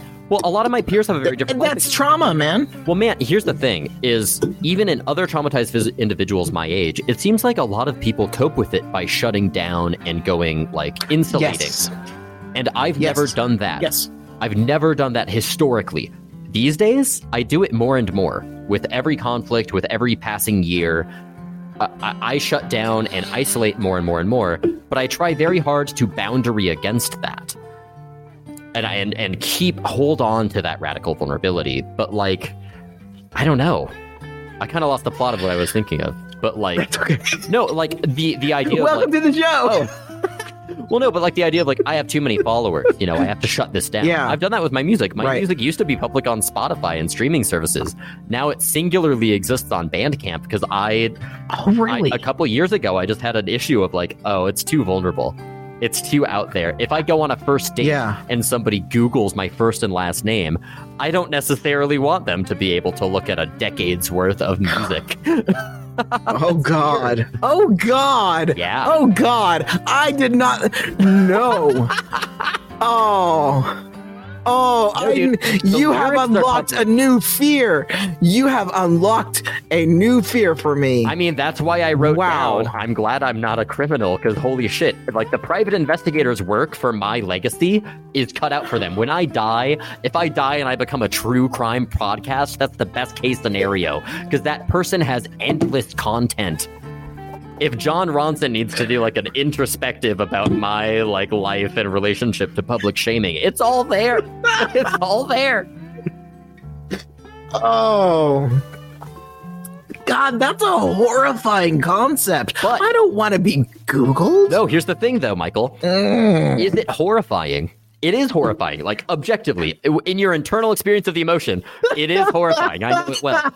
But, but, what happens if you go on a first date and somebody Googles you and they see all your poems, or in my case, they hear all my music, and they really like it and they really connect to it, Oh. and they get to come to you on the second date and say, That's "Hey, a wow, fan. That's no. See, okay. See, all right. I it it's a wonderful and legitimate question, but I have actually I I can't. Any answer I come up with is going to be purely hypothetical. I could say that it's awesome. I could say that it's terrifying in concept, and either it's it's Schrodinger's fucking you know observation. I don't know because I will actually. I do not foresee myself actually dating. Dating. My Grindr is not for dating. Um, Well, I, the thing it's is, not. It's it's not a date. That's being generous. Well, the thing is that you already Um, have a family, like you have children, so I can't Yeah. imagine the idea of bringing another person in in a re- reverent, serious Hmm. way into that. I wouldn't want to do that if I was in that. It's I I have decided uh, you know you know what maybe if things change uh, later on but I honestly don't see myself getting into another like long term romantic anything. Is that a conscious decision that you're making, or is that a prediction? uh yes. It is I- a self fulfilling prophecy. I am prone to calling you a coward for shutting your mind off to. oh You are not wrong. you are not wrong.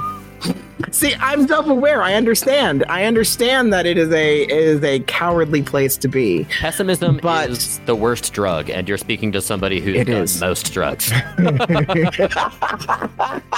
Pessimism is the one I won't touch again. What it ends up boiling down to is that um, if I feel like I'm not ready, then I'm probably not ready. Do you have Honestly. desire? Of course I yeah, I say of course I do. Actually, that was a whole new thing to fucking learn. Yeah. Oh. But like I do now. I do now. That's a whole Jesus. and there's a yes. Oh lord. Do you write about it? Um I do. Most of my uh most of my poetry is sad gay I longing. that I haven't Um and dug it through too much of your poetry before. Oh Like, God, no! Don't around. please don't. Okay, so this brings Please me, don't. This brings me to my other questions. Uh, there was one that I've been meaning to ask you for the last half hour or whatever, and another one that just popped up. Uh, the one that just popped up is how often do you discuss your poetry or your personal craft in your personal life? And two, uh, this is one of the interview questions that I answered and have lots to say about. But uh, do you participate in your local poetry scene?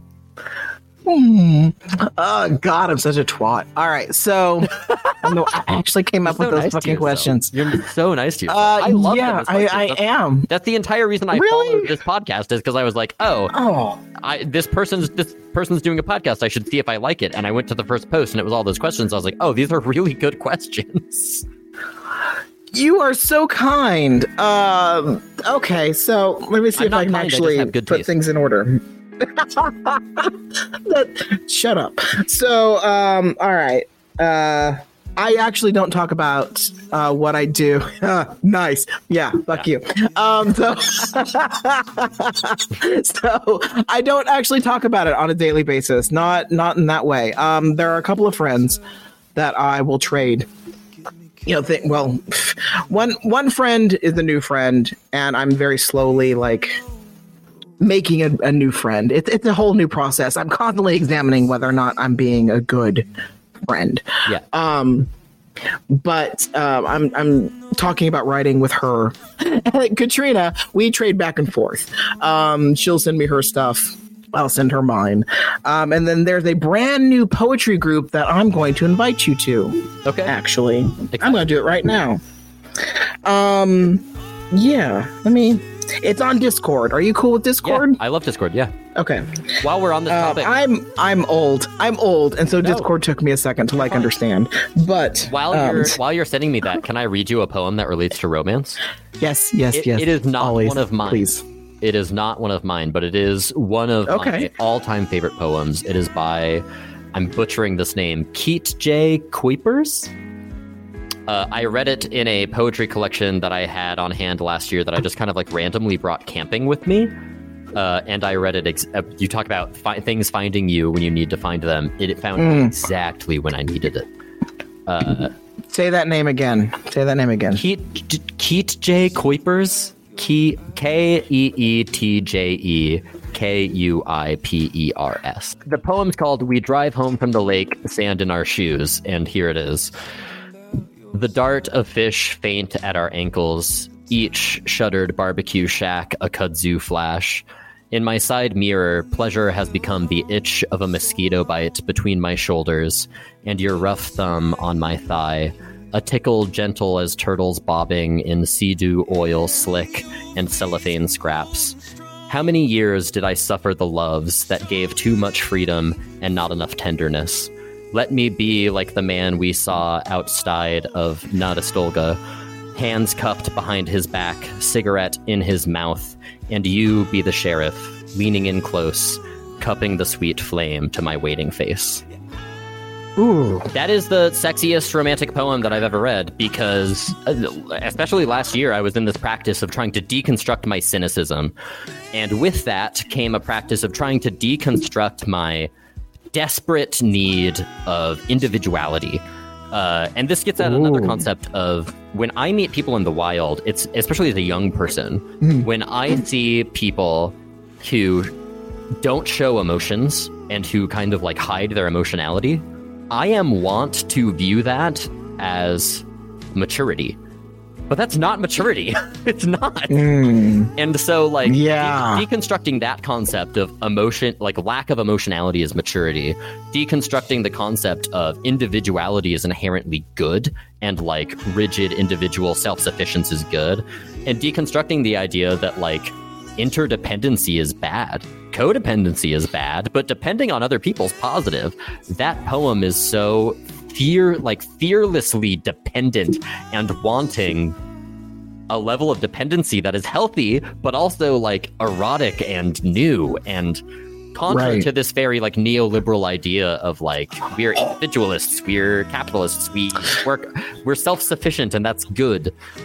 it's no, it's violent, it's isolated. Yeah, oh, okay. Fuck. All right, hold on. I'm gonna pull from the book that I'm reading.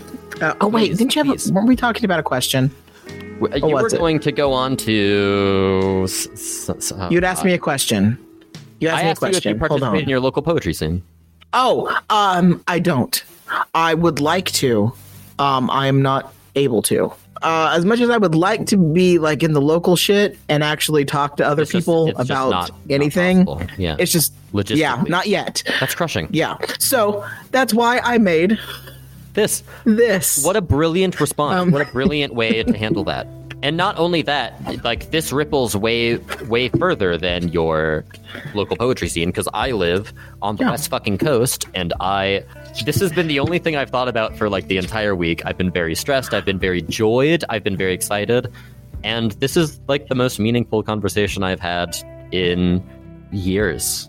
And I don't mean that I don't mean that in like a flattering way. I mean as somebody who's had the like very kind of isolated No, I'm- I have. This is I, I'm in a way glad that you've had to cope this way just because it's it's rippled on me in a in, in a way that I am incapable of giving thanks for. Words are completely futile devices at expressing that. So thank you.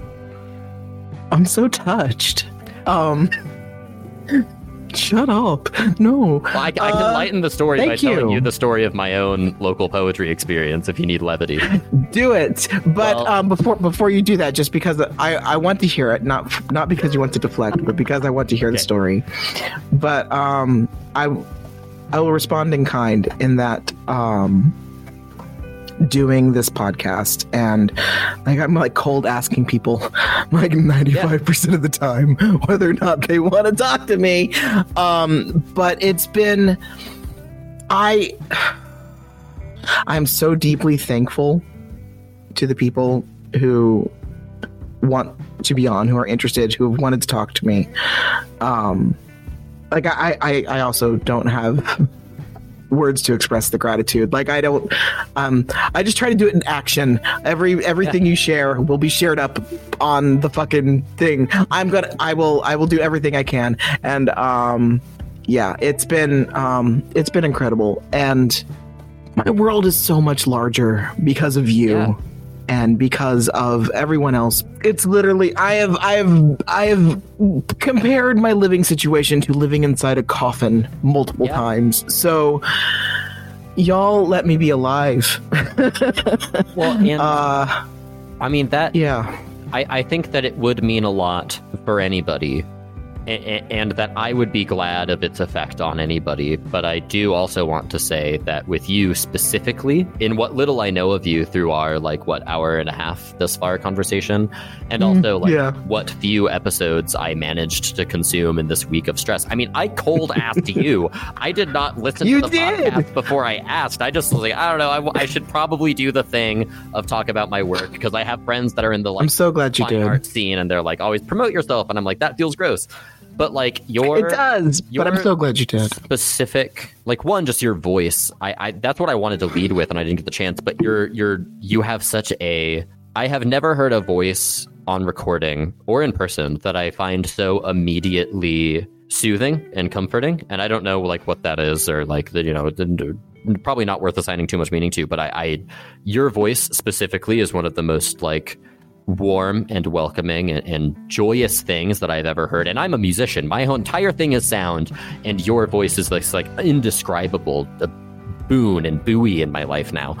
Uh, but also your personality, how you how you start conversations, how you engage your conversational partners is un, uh, undeniable and like inescapable. Like, I think part of my fear of coming on here was not just that, like, oh, I have to talk about myself, but also like I have to talk to this person who's really good at talking to other people and really good at like being investigative and and curious and and promoting joy and promoting levity and and humor, but also like not shying away from reverence and seriousness. I think that you have a uniquely primed personality for this position that you're in, and I wouldn't want anybody else. I wouldn't trust most people I know to make this kind of space. So, anyways, not to like belabor the, uh, you know, positive good tidings or whatever, but I legitimately don't know how to respond to that. um, uh, you've Say- broken my brain, bitch. You've Say you're broken My welcome. brain. say you are welcome. You're welcome. You're welcome. Thank You're you. welcome. Thank you. And you're welcome. And multiple times. And you know what? Um uh Ah, you've broken me, Benji. You've broken Would you me. What? would you believe it if people in my personal life have told me I'm too heart forward? You know what though? Don't um don't stop that. That is not a quality that yeah, there needs to be more of that. You you do ah see I you've stolen all my words from me. I'm gonna hide under my desk and that's where I'm gonna do the podcast Well, for here's the the rest of the night under my desk. But no, I mean I think that a lot of people crave that emotionality, and a lot of people. I mean, I, They do. If you've no, I, I don't know. Again, I don't know if people read my poetry. So much of it is about, I and, and so much of what drives me to write is me observing what I view as emotional cowardice in other people, and especially as being a victim of trauma. I feel like a lot of what influences that trauma is not the, the, the power dynamics or or gender or all of these typical things that people write about. It's about people being Right. afraid of their own emotionality and to feel safe Yes. without letting themselves confront their own emotionality. They have to act in these weird fucking ways. Um, and that's, that's like why that that's why that poem by that unspeakable author means so much yes. to me. Yes. Yes. It, it doesn't shy away from emotionality, and I think that most people, and especially in our society, a really rigid, neoliberal, individualistic, capitalistic society, it creates Yep. this like desert for honest emotionality and we're all scared. I mean, I'm scared when people compliment my work. You're scared when people compliment your Yeah. work. And God Yeah. forbid they don't just compliment your work, but they compliment your fucking heart. That's scary. but Right. why is that scary? Is it scary because like XYZ, like it's inherently gross or it's manipulative or it's love bombing, which Okay, well, I mean- or is it scary Oh, because it's getting at yes. the heart of what you fucking desire? I think about this a lot in my sexual Yes. life, where like as somebody who generally plays a servicing or submissive role in sex, Mm. like do I do that because I like servicing other people, or do I do it as a way to sublimate my own desires? Because my own desires are scary. It's really easy to talk about what other people want. That is also a question that I've had to butt up against. But um, I don't. I can only speak from my own experience as far as uh, you know why I find that uncomfortable. Uh, it. I mean, uh, sure, I'll just say it. But um, it, it's not something that I've ever been forced with. I'm. I'm not. I'm not somebody who's been noticed in the past. Um, and when things have been noticed, that noticing explicitly negative, I imagine. Yes. Yeah. Yes, exactly. And so, Not to speak um, for you, being just- seen. yeah. No, no, no. I think man, if you were wrong. I, I tell you. yeah, yeah, yeah, yeah, yeah. Like I, I'd tell you if you were wrong. Um, just like I hope that you would tell me that if I'm completely off base and to shut the fuck up. Um, oh, see, I was gonna bring up a fucking quote. Fucking. All right, hold on.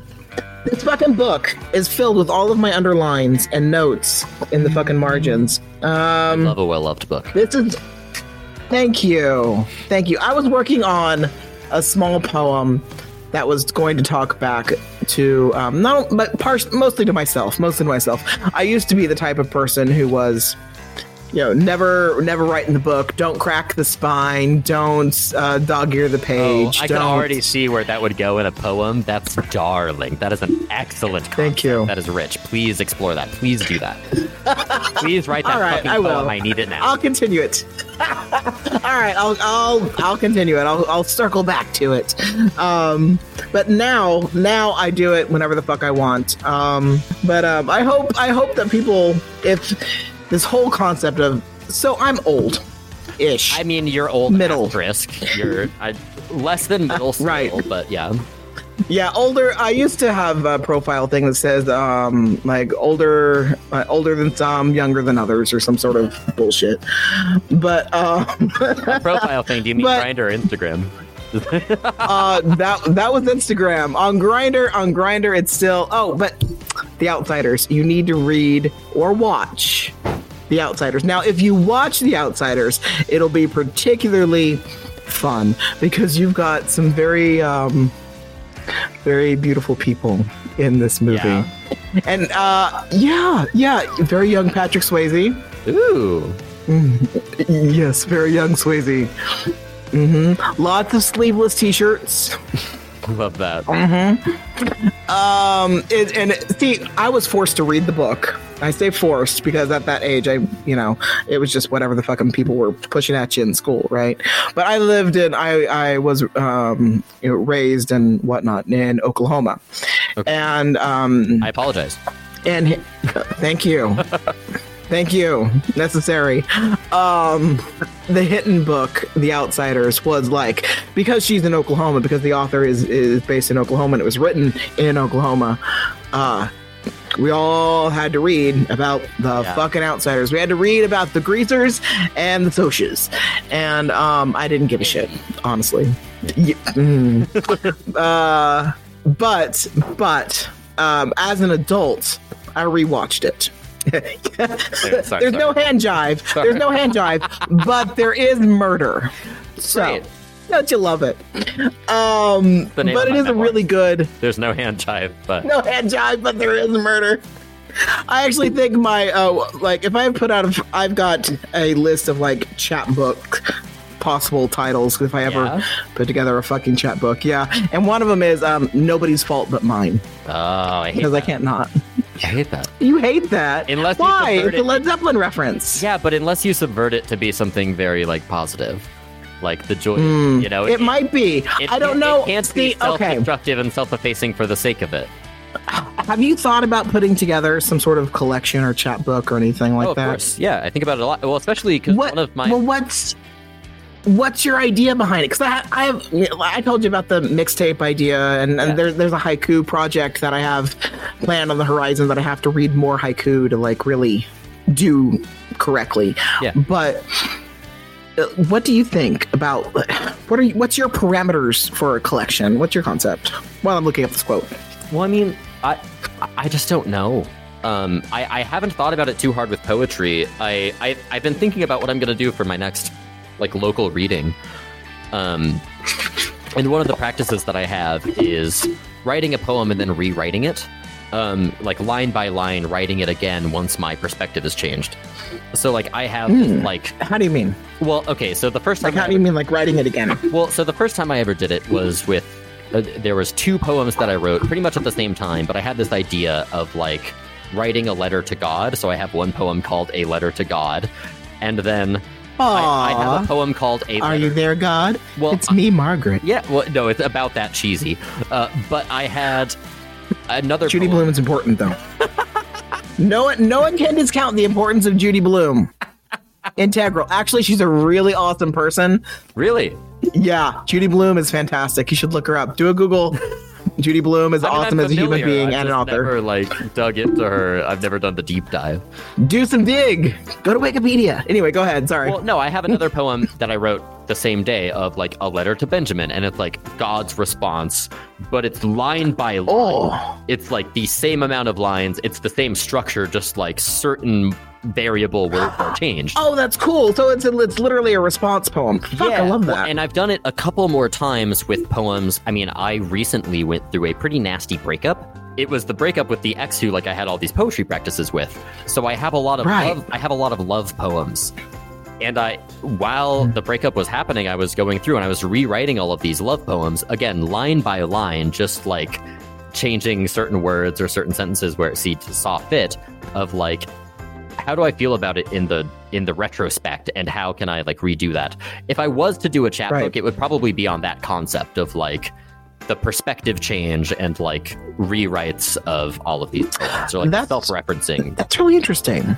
That's one- interesting. The one longer form writing that I've ever done, uh, it is not public and it will not be public. Uh, I've shared it with a couple of friends. I, it was briefly public, but I've changed my mind. Uh, I kept a jour- I, I, I kept a journal when I was I, I was actually like last year. It was when I was getting out of that the second of the two really abusive relationships I was in. Um, Yeah. I was hospitalized. I was like put into inpatient psychiatric care, uh, and I kept a journal while I was in there, and I just kind of wrote everything that came into my mind uh, in a desperate attempt to sort of like narrativize my life. And Huh. eventually, I was moved from the like very like high security wing to the very low security wing, and there they gave us felt pens, which was like on high for somebody who generally writes in pen like having to write in pencil sucked. And so what i did when they gave me the pen finally is i rewrote the entire old journal so that i had a copy that was in pen and thus like if it got wet it wouldn't be ruined. Right. when I did that, I obviously I was transferred to different security wing because I was doing better. And then I started going through and I started annotating my own journal where it was like I would take a snippet from this journal and then I would talk about why I wrote it that way or like how do I reconceptualize it now. And so now Yeah. I have a Google Doc and a few other people have access to it. Uh, it briefly lived on Substack for a while in a like linked format. Uh, it's very long. It's very sad, and I reread it today, and it's it's personal to the point of incomprehensibility to outside audiences. But it's just like snippets from what I call in the thing, like the quote unquote base text, like the original sad sack journal of my psych ward, and then my own writing about my own writing, like my own journal Yeah. about my own journal. Um, so I imagine if I did a chapbook of poetry, it would be sort of like that concept of like going back and re-digging through my own work and how I narrativize my own life and my own self-concept through. That is so cool. I have nothing that thought out or uh, creative at all. Uh, no, I fucking love that. Um, mine, mine are all like themes for the most part. Like um, the haiku one is. Uh, I want, and this came to me like there was a big storm several months, uh, possibly even last year. I'd have to double check my notes when I first made the idea, but um, that uh, all the lights had it, it crashed everybody's lights, and um, all you could hear was just the stillness of the house and thunder. And it made me, and every, you know, of course, every once in a while there'd be a flash of lightning, and it made me wonder, uh, like, with nobody connected, all the internets are down, all the electricity is down. What hap- What would happen right now if aliens invaded? Right this second Okay. and it and it was just there was a stillness to it and a beauty to it that made me want to write it from like a Buddhist monk's perspective. And from the story the story of the invasion from his perspective through haiku. And whatever you could pull out of of that um that invasion concept um yeah. I know. I did have an idea recently of a, a new poetry practice that I'm afraid to adopt because of how much introspection Oh. of course. But because I was listening to your podcast, I had actually while listening to this podcast of like I think it was your I think it was last week's guest, but it was like somebody mentions like we always attribute poetry, and you've mentioned this earlier today of like yeah yeah we yeah, always yeah. attribute poetry to being like very from the soul of the reader and like that or from the soul of the Right. writer, and that's not always true. What Right. like, and this also goes back to like a thing I mentioned before, but like what if I wrote a bunch of poems from other people's perspective that I sort Yes. of wish they'd written about me? or like Oh. myself from the oh. outside, like writing poems about myself, but like love poems or rage poems or like like attacking the self from an outside perspective, especially if that outside perspective is like a particular character in your life. That's really cool. Right? And I'm gonna. I mean, not to, not to oh, toot my own okay. horn, but like I think that's a thing. I No, want to that's try. a really cool idea. We should That do would it make a together. We great should both- collection. we should both Oh. hold each other to it and start writing poems about ourselves. I don't know if I can meet that challenge. Um, Accountability helps. I mean, honestly, that's like one of the biggest things I'm lamenting about this breakup is not missing the person, but missing having somebody to hold me accountable for writing poetry.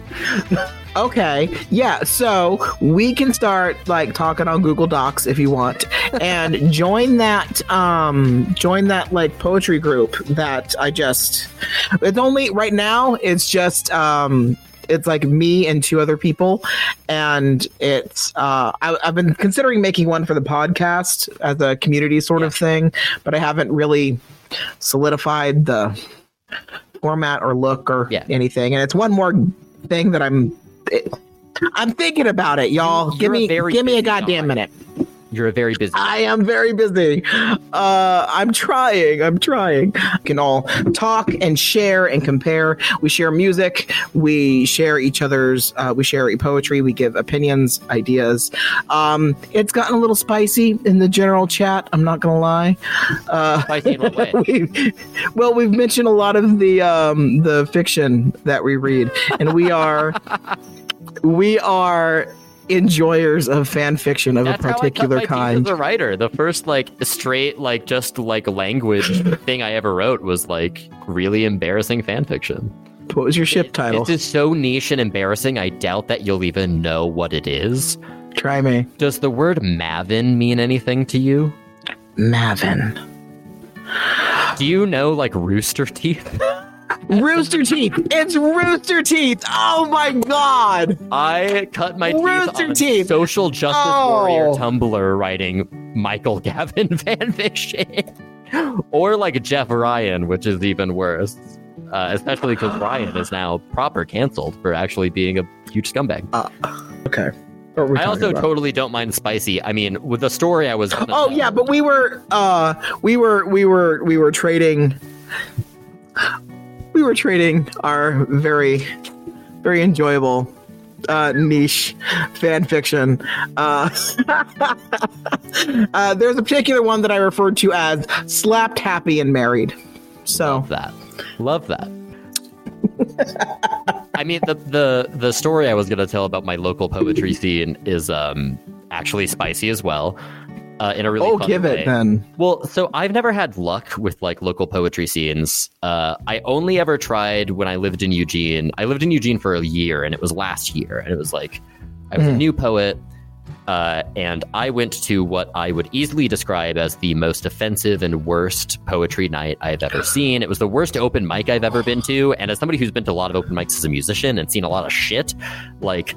It was uniquely bad, this one, and they've actually What- started charging a cover, which I find really offensive uh, because it's just like really bad. Wow. All right. Uh, but- okay. so I. I had a really bad, like as an audience member, I had a really bad time. Uh, and then I, I finally, at the end of the night, they opened it up to like, we have more time if anybody else wants to come read. I went up and I read. It was it was at a queer bar. It was at a specific like the gay bar in Eugene. So I thought, oh, I should read this very overt poem that I have about like gay sex that like will Yeah. totally land. Audience was flat. It Audience bombed? did not know how to oh! make Oh! of it. They just kind of like stared blankly. Some people like politely clapped, but like it was clear that nobody understood it, even though it is like my most overt poem. So a year passes and I move back to Corvallis where I am now. And somebody recommends to me, oh, hey, like this local coffee shop does this poetry night. You should go. I go there and I know kind of like what my like quote unquote best poems are. So I'm like, Right. oh, I'll read these two. And I'm like, shit, I don't know what else I'm going to read. I have time for three. The most recent poem that I had written at that time, this was a couple weeks ago, it was a poem that, again, very obviously a very erotic poem, like fruit as metaphor for oral poem. Ah, like very overt. So I did a. I did a. I, oh Continue, but I also did a fruit haiku. So I go up and I, Mm. I read three poems, and the first is like maybe my most traumatized and most bleak. It is about Thanksgiving. I can I, I can read it if you need it. It's so it's it is Of my course, I need it. Okay, I, here I'll Then of the- course I need it. I will do do, it. The, I'll just do the set for you as I did it at poetry night. And when I Okay. end with the very erotic poem, I will tell you the story that goes along. Okay. With that. I have to now dig through my like endless list of poems to find the ones I read. Okay. Okay. So I, I preface the crowd. Keep in mind, this is the second time I've ever read poetry. it is to a Oh, very small and very intimate group of people in a very tight space. And it is also very clear that most of these people know each other very well, and I am like the one new person. So I so I start with I, I like start with a crowd work, and I'm like, hey, I'm gonna start with my bleakest, and I'm gonna end on a high note. Like we're gonna end on a positive note, so I don't totally drag Right. the mood down. Because like a lot of the poets before me were like funny, like they weren't doing like reverent Oh. poetry, and so I was like, oh god, Yeah. I'm gonna kill the mood. Here's what I think is generally probably my most uh like I guess I'd say agreeable poem. I feel like it's one of my most. Okay. I've been called obtuse or impenetrable or like hard to understand. I feel like this one's pretty on the nose. Uh, cornucopia. At the table, I have set a place for them, not some, but all of them. I sit politely, folded under white napkin, hidden away, elbows off the table, choking down every fattening, sick making calorie until I am thankful for the dead, the foul. I am thankful for the stuffings. I am thankful for this coagulated blood red syrup dripping off my mouth, sticky on your hand.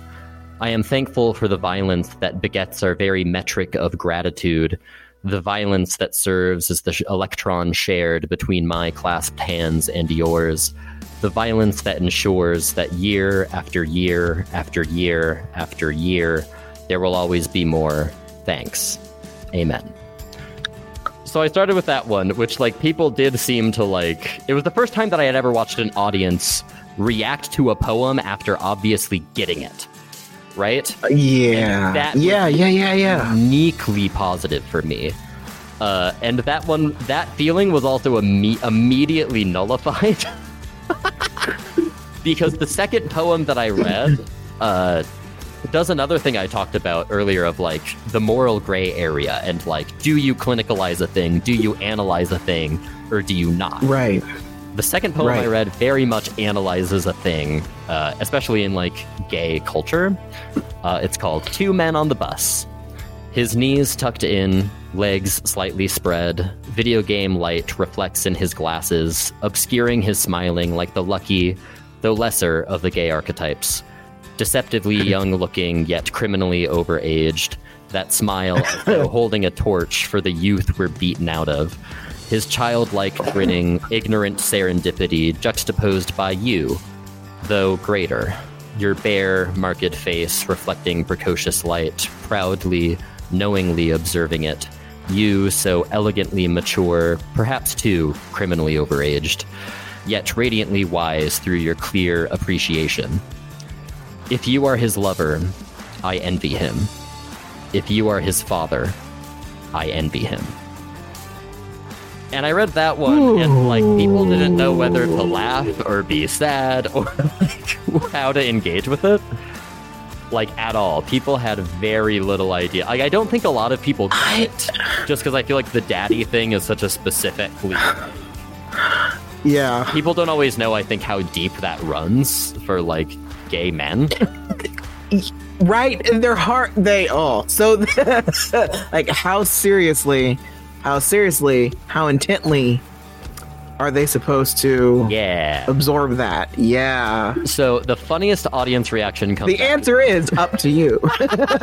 Well, no, that's that's also the joy of poetry to me, though, right? Is like Yeah, can mean yeah. one thing to me and a completely different thing to another person, and both are valid. yes. A lot of the music I love, I don't love for the same reason the author loved it. Um, but anyways, the, my funniest audience interaction story. Again, my second time reading poetry, and I have all these like fucking takeaways from it. Um, You're not a poet. No, Yeah. no. well, so I read this one, which was my like lighthearted note to end on. It's called. This is actually Right. a, reference to my favorite band, Animal Collective. Uh, by like one of the earlier Ah. like music references in my poetry. Uh, it's called "The Fruit Store's Colors Were So Bright." Uh, oh, to walk the aisle, see it plain, decide it's mine, and take it. Feel it give under my gentle grasp and intimate a leak. When nature lends the gift of radiance, pear blossoms beg of you their scent. To breathe in cool air only afforded by our modern architecture, taste the fruit afforded by the men who lend us taste but cannot speak. Press down firm on purple skin and watch it breathe in pump plump response. I want to eat even its pit, to feel my throat anoint the grit, to beckon God, thank Mother Nature, break its skin, and lend your tongue ephemeral loss. I am grateful for the gift of a new season, that the taste of plums can still render me weak. Oh, So, I read that poem, Oh. and like the audience clapped, and I, I really walked- like that one too. Thank you. I, so I like the audience clapped. I walked off stage. I was sweating fucking buckets. I was so nervous. My second time ever reading, and now the audience is actually listening. They're not a bunch of like drunk people at a gay bar. It's like a coffee shop, and they're like, "Oh god." Uh, there's like a middle-aged, probably like 50, 60 year old woman who is like slated to read next, and we we cross each other as I'm walking off the stage, and she like she taps my shoulder and she kind of pulls me away. She's like th- she does this like very like you know clutching your pearls while extending your that like very vulnerable gesture. Right, she- right, right, right, right. says, i just want you to know that last poem was luscious. No well no. Right, though. well no. So what happens is she stops me and she she's like she pulls me away and she's like this poem's luscious whatever. That is such a funny word for me to use. So i sit down and like on my own judgment i'm like i wonder if she knew that poem was very obviously about oral or if she just thinks I really like the taste of fruit. The mm. and and I sit thinking about that question, kind of like chuckling to myself of like, what a funny quandary to find myself in. The first poem she reads is also a poem about oral, using the exact same metaphor, like fruit. As, Oh, all right. so I was like, cool. She do. She gets it. Nice to meet, him another She munch in the poetry I audience. fucking love that. All right, so here's my sexy fruit haiku. Yes, yes. My favorite genre of poems. Uh, and it's you know it's it's standard, and I'm never gonna like anyway. Anyway, I've literally titled it "Sexy Fruit Poem." Oh! Naps Yeah. already. You know, heavy dusky plum, sun blushed, full timidity, no juice on my chin. Oh my god. Wait, Like- read, it, read it again. I feel like I need to like slower. Heavy dusky plum, sun blushed, full timidity, no juice on my chin. God fucking damn. God fucking damn. Well, thank you. It was funny to listen to your other guests talk about like eroticism in poetry and how like foreign that is. Mm. Because it feels like one of the few things I like. It's one of the few things that comes naturally to me in poetry because. Especially with like my like one being gay, like being queer, like being like Right. non-binary myself, and like being gay or queer, but like none of my fucking partners are cis men. So like there's not really Right. language in a broader cultural sort of artistic understanding. Like there's not a deep Oh, lexicon. There's not there's not like a deep lexicon of like how we talk about No. that kind of queer eroticism. You know what I mean? right. I do. I do completely understand. But the veil Um, of poetry lets me talk about it in a really direct way that it doesn't make me feel weird. Like I okay, so I have a hard time with sex in poetry, and I don't mean that as like I, I find it weird or dirty. yeah, you're not like a prude or anything. anything. Any, no, no, no, not in the slightest. Um, but the expressing of it is mm, new to me. It is difficult for me. Are you also um, a person who ex- Have you? experiences issues No, with like no. naming your own desires and such? Well, that's probably the tism, friend. But yeah, yeah, the, that's a recent idea. That's a recent concept. Um, and I mean suppression, et cetera, et cetera, et Yeah. cetera. And we can get into that on like a you and Yeah, me basis. yeah. But like, What you don't want to air your baggage out for the for the audience? well, you know what? You, I I feel like that's all I've done here. I could. You know what? That's true. I should Get a lot of clicks, and get a lot of views. because. The, Oh Lord, you know that's never been my ideal. Like that's never. No, like, and I can tell that it's not. I can tell that's why Okay, that's why. I'm comfortable joking about it because I can tell that's so far from Okay, where your heart and head are at. I wouldn't Yeah, make I that joke I if I thought you were some grifter. good. Uh, good. Good. That means I'm succeeding. So We're doing what now? is a good grift. so like okay, so for like uh have you read anything um have you read John Compton's No. anything he's done? Okay, cool. Read what he's done. Specifically read uh his two most recent uh The Secrets God damn it, hold on. You better be putting all of this in the podcast notes because I cannot keep. I do. I'm too drunk to keep notes. I do. We'll see. I do. I do, though. I put a lot of work in the notes, y'all. Okay. So, uh, how we liberated the secrets we modified. Um, and I'll put John Compton's info uh, down there in the notes. But that and. And. All right. Fuck it. Anyway, the point is, the point is, is that John writes. I got to fix my chair because it's broken and it's a piece of shit. Okay, here we go. So, John writes very honestly about sexual things. And I find that very difficult. But I think that comes a lot from my uh, suppression of it.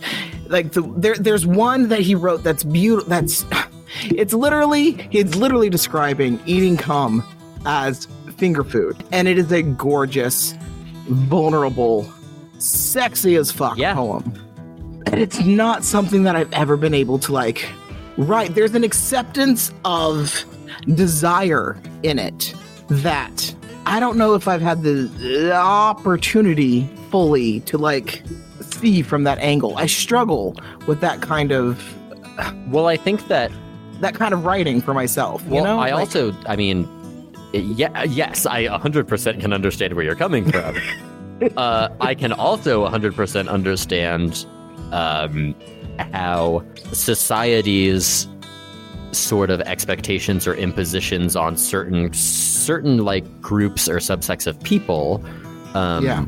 kind of like I, I think about this as an AMAB queer non-binary person and i also think about this from the perspective of all of my partners who were raised like female at birth and then transitioned into like adult manhood where like Right. for all of those groups like adult men and like people socialized female your own desires kind of aren't considered holy or worth noting right like as Oh, as somebody yeah. socialized female your only desire should be to serve and as somebody socialized male your own desire especially in the queer world i mean somebody like Mhm. socialized Mhm. male and now identifying as non-binary there's this weird supposition of like well you're the enemy or your desires are this gets back at the Dworkin thing of like male sexuality Yes. is inherently violent and i think that a lot of like trans masculine people experience that where they go on T and now they have all this like massive drive and they're being socialized in their day-to-day lives as men once they pass or whatever if passing's a thing you're into.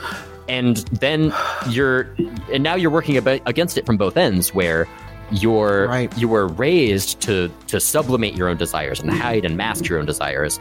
And now as an adult male you don't really get to have desires or else you're some weird fucking pervert the joy of writing erotic poetry for me is that I can be a weird fucking pervert, but do it in this really romantic, like, vernacular that, like, nobody can read. Like, nobody. I have a poem called Taste that is, again, very obviously about sex and, like, oral. And it, it harps on this notion of, like, the fact that, like, nothing that you taste, you can, like, can I read it? can I just read it? Of course you can. Of course you can. Thank you for letting Um, me be I indulgent. can that. Uh, Dude, that's what it's about. So like, there is uh, there's one that I'm working on that I'm working that's um about this, this comes back to the quote that we're, we're circling around. We haven't gotten to it yet, but it's the same it's the same idea that um, where the wound, where the crack is where Yeah. light gets in, and how we're, we're it's it's it's inherently erotic. And uh, there's one that I'm wanting to write that is about poetry as basically basically cunnilingus Yeah. basically the way it's licking out and uh, consuming the gash of Oh my god. So I wait, I I have oh that oh so I think that's a definitely a thing you should pursue because I think it's rich. Anyways. no, that's such a rich concept. That's such a rich concept. Oh yeah, but yeah. Okay. we're gonna read. Yeah, Yeah. this is this is not one I'm as proud of anymore, but there's some devices in it that I Oh, come on. Uh, it's called All right, Taste. give me. I uh, the, the funny thing is that though this poem is very obviously like written about uh, cunnilingus, it I literally had the thought while eating a 7-Eleven taquito, which is very like No. because I was like, oh, it's weird that I can taste the. Yeah. Anyway, you'll get it when you read the poem. Uh, taste. There are few words to describe it without metaphor or relation. No language that is concrete, capable of containing sentiments knowable by the organs of the skull and spine as much as those of the heart and spirit. Just associations and vague syllables, guessing at what confronts the self with what is tangibly there yet inevitably escaping, the tenuous grasp of our memory, our futile efforts at archiving our reality. It is the erotic unknowable, and within it there is no just descriptor, evading morality and defying the ego, but only if you let it. No good, no bad, no pleasure, no pain, no want or unwant, really. Just a desperately beckoning, incessant curiosity that opens your mouth to receive it again, so you may brush with the knowledge you will ever be ignorant of everything about, except knowing of whether you've had enough. And knowing that, you open your mouth to receive it again. Which, like, from that, like, old, like, truism people say about Coca Cola, where it's like, the reason it's addicting is because you can't remember what it tastes like. Is like, I was thinking about that and eating food and also thinking about going down on people. And I was like, oh, yeah, that's the thing. It's like sense and taste. Like, nice. Your sensory experience is so fleeting, and that's why it's so, like, addictive. Um, that that that poem wasn't uh, queer or hot at all. nope. I am unaffected. Moving on. so, I have, embarrassingly enough, sent somebody a, a poem on Grindr before that is about oral, trying to like, no. please put your pussy in my mouth, please. I'm begging, I'm begging, I'm begging you. Good for you. Did it work? Yeah, Poem win. I would have gotten a gold star. you know what? The Big Lots was Yeah. closed. We didn't You make have- it to the st- st- to the office supply store. I'll send you a gold star in the mail. How about that? Wait, no, I have to All earn right, it. so, but but you did already earn it. You Oh, okay. already earned it. I mean, I mean, if you really want to earn it, uh, we can talk about that. But um, uh, off air. But so in recklessness, the art of recklessness by Dean Young, serious poetry podcast. Um, I'm going to read uh, this whole fucking section. The writing of sex is always a perversion, a turning away from silence, a violating the sacred partitions of order and community standards and reasonableness, often to the creation of new communities. Its identity is dependent on both the recognition and revulsion. It's a sad commentary that the argument supporting the explicit photos of Mapplethorpe in the big NEA brouhaha years back was based on the notion that art and titillation are incommiserate. I've only read that, so if y'all judge me on my pronunciation, you can fuck off. Are so incommiserate so that the critical sophistication sanitizes itself by concentrating on composition, on the play of hues and contours at the expense of being affected by a picture of a man putting his fist up another's ass. The primary aesthetic argument in support of the NEA and Mapplethorpe was one of detachment, deconnection, of insisting upon a glacial remove. But the life affirming perversity of art and its attendant optimism in the reformation of identity is not a result of gaps and delays primarily. It is what is in the gap, what is glimpsed in proving flood of detail, the gush in the gash, the visuals as well as the languages power to flush the nerves to the point of acquiring flesh, lubricity. Because of its trespass into the sacred realm, the poetics of sex will always be in violation. The glimpses of it affords are in a breach of ordered, seamless appearance, where the word surges into the thing and the mouth that forms it. Good fucking god. Right? Right? Oh my fucking fucking Dean Young. I'm deleting my Grindr profile. and he's so right. Right? There's just like no sex to have after reading that sentence. Holy shit. That's excellent. No, that's so, oh my He's a God. gorgeous writer. I don't. I, I I bought his. I bought his craft book before I read anything that like that he's produced.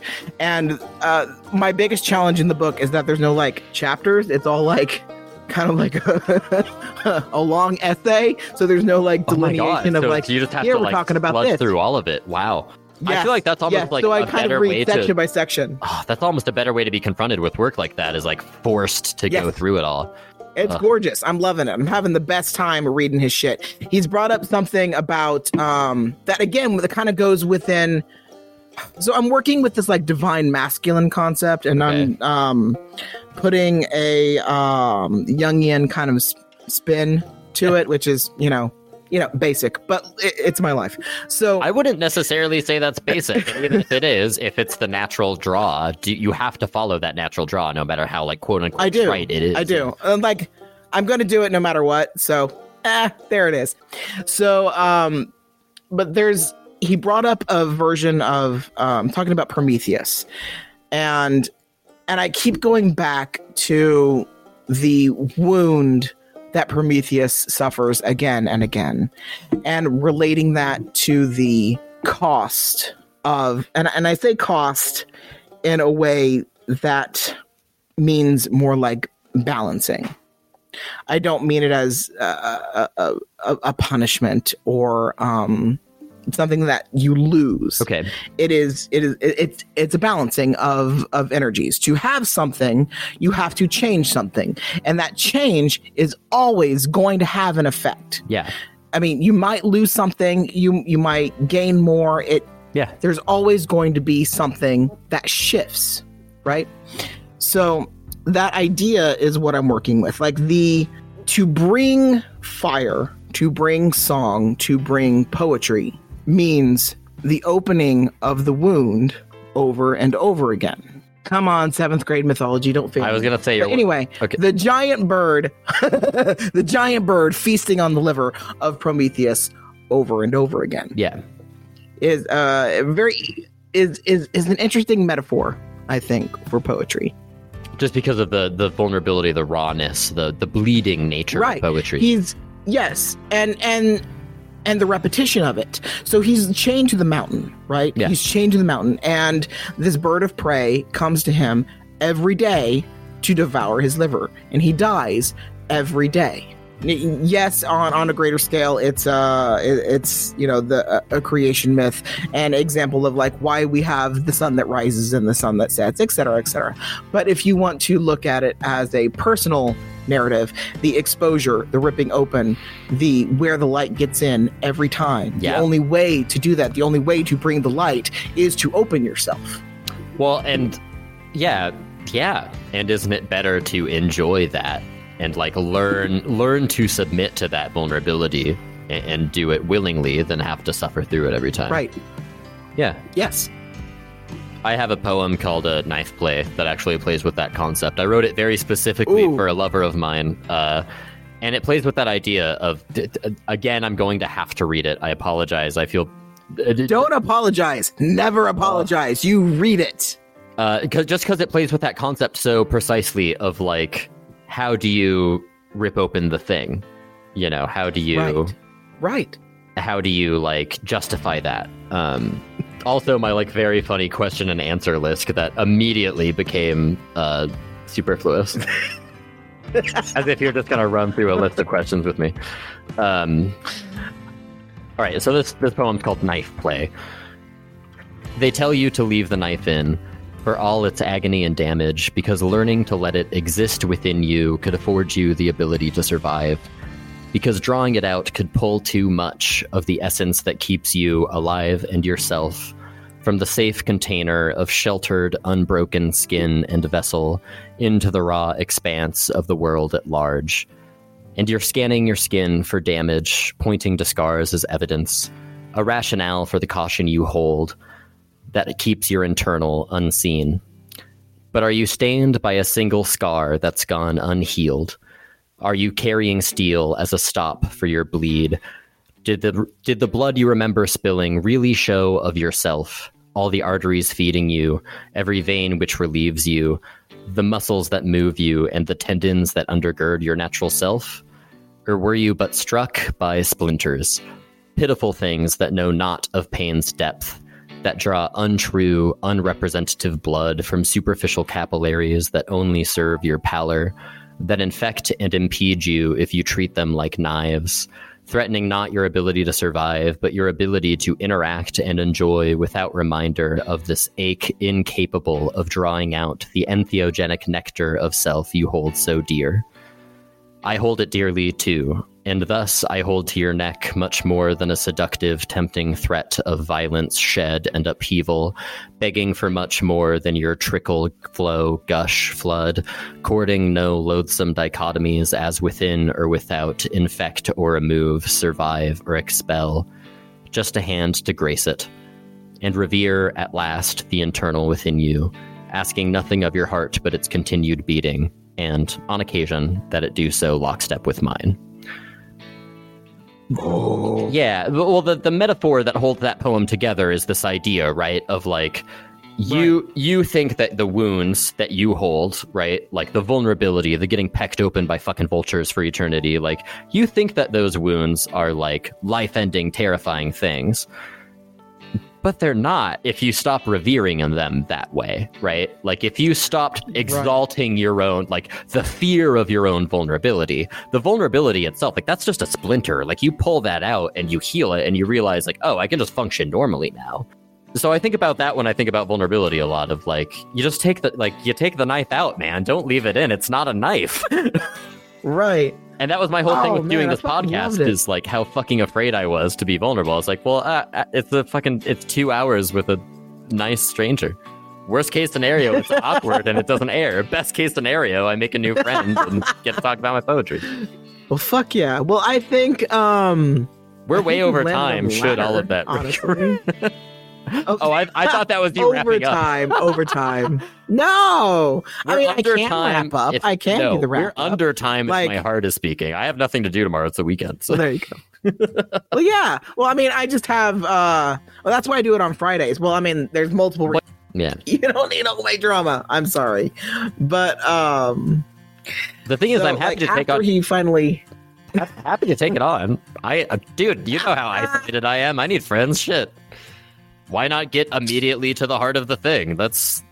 I feel like You that's know how a lot I- of queer friendship works. Is we get immediately to the heart. But of it the thing. is. You have to talk about the. You have to talk about the gash. Yeah. It's the main like See elephant. how much? How much do I take away in order for that to like fold back and make sense for people? Because it is relevant. It is relevant. yeah. Um. But That's a question of how vulnerable you're willing to be. Yeah. Well, see, it's not so much the vulnerability that I'm upset with. I don't mind admitting. Well, it's also the concern all of up and down. yeah, Well, he um so he was kind of weird after like stocky. yeah. Yeah. Yeah, and That's the um, thing with my like. That was a thing I dealt with for a long time. Is because like. It's very cool and hip for like young queer people. Like when they break up, like nobody ever breaks up because of like compatibility issues, right? It's always got to be like somebody's a monster, right?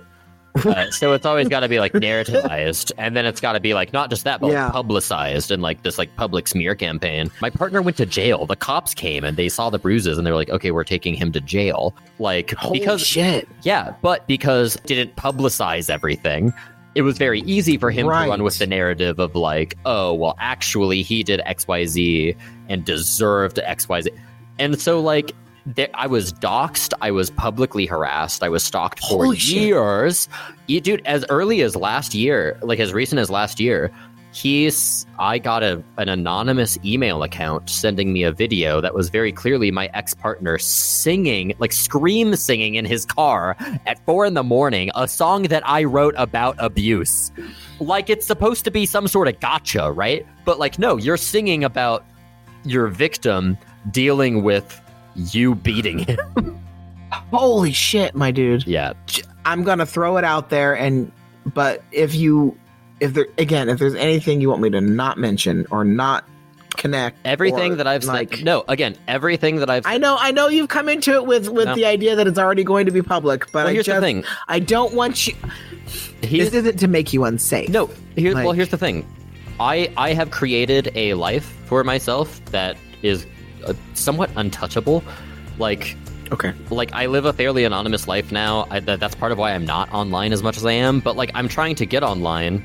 And like the thing is that like it's been long enough since that situation. Like I don't get accosted by him anymore. It's been about a year ish since I've been like sought out, stalked, or whatever. Um, and also like here's the thing: worst like push comes to shove, worst comes to worse. Somebody exposes their character to me. You know what I mean? Like like some like Yeah. like getting sent a, a weird vindictive you know scream sing at four in the morning about your own abuse to me like the worst thing that is going to happen is somebody's going to show their character and step out of line and then just kind of solidify my healing you know like it's not Right. like like none of my resources like the thing that i get into in relationships is that like because i'm so fucking poor and because i like am so isolated it's very easy for me to get in relationships that involve a huge power dynamic. And so like that's why like my assault was possible. That's why my rape was so uh, not even possible inevitable that i was going to be chronically raped by this person because like the dynamic of our relationship was such that i was just like there for free use whether or not i wanted Oh fuck. that was how I attained my safety. That's how I paid my fucking rent, man. And like in more explicit ways, a younger version of me has paid my rent by fucking. I mean, you talk about my like experience of being groomed. You know? Yeah.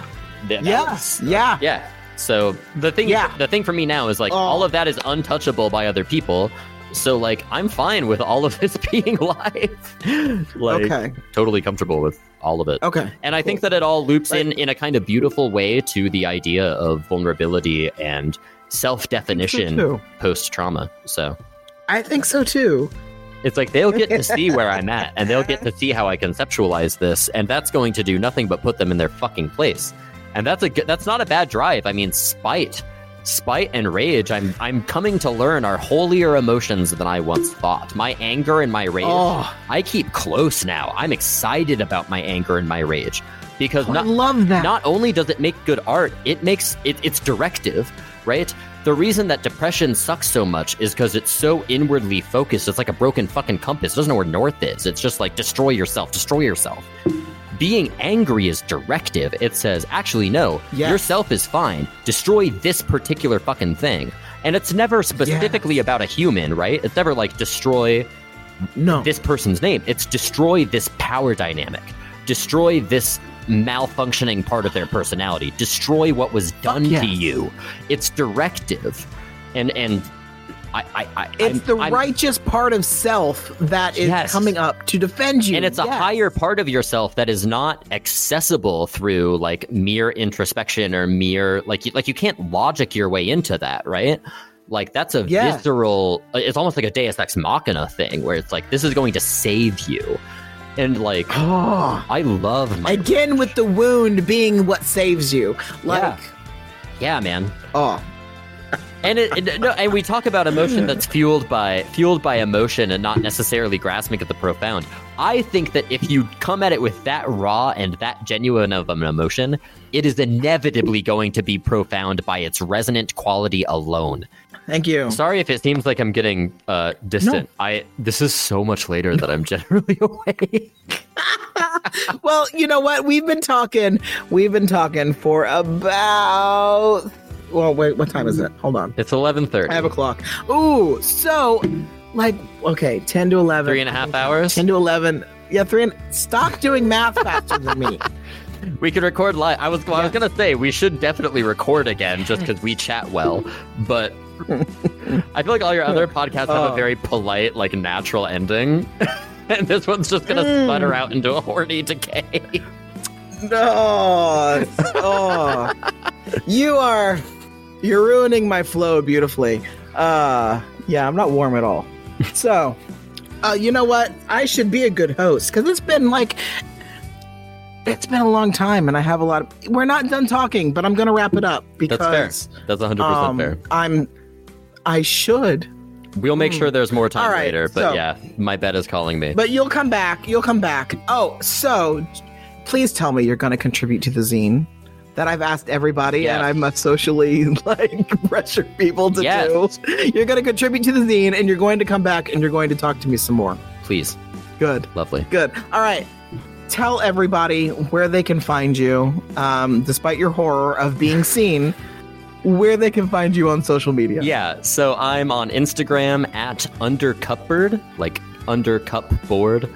Uh, and then I'm on uh, Bandcamp, uh, benbock, B E N B O C K dot bandcamp dot com, which is where you can buy my merchandise. I sell a hat that says "This machine kills cishets" on it, which I think is pretty clever. I have, yeah, I have merch. I have lots of I'm going to need music. to get the hat. If you want to hear any of the music I mentioned in this episode, that's where to go. I would. I don't really exist anywhere else online, I don't think. Well, that's all right. If you if you happen to ever be on Twitter, I am also on Twitter doing ridiculous. you things. seem to like Twitter more Um, than Instagram, so maybe I should. I well see. Just to hunt I you like- down. Yes, you you should you should hunt me down on Twitter. Um, Just on Twitter? no, I'm not. uh, anyway, mm. I'm an adult person. Okay, so so you can follow. Damn it! All right, Benji, I've blushed enough for one evening. Um, thank you for coming on uh, to me and to the show, and uh, and um, uh, we'll we'll we'll see you again. I absolutely guarantee it. Um, We'll come on soon and we'll come like- together, hopefully. we oh my Lanta. All right, so everybody follow Benji, uh, and uh, Benji say good night so I can disconnect. Good night, everybody. Thank you for listening and night, supporting this lovely project. Thank you. Good night. We'll see you in roughly two weeks. Good night. Good night. Good night.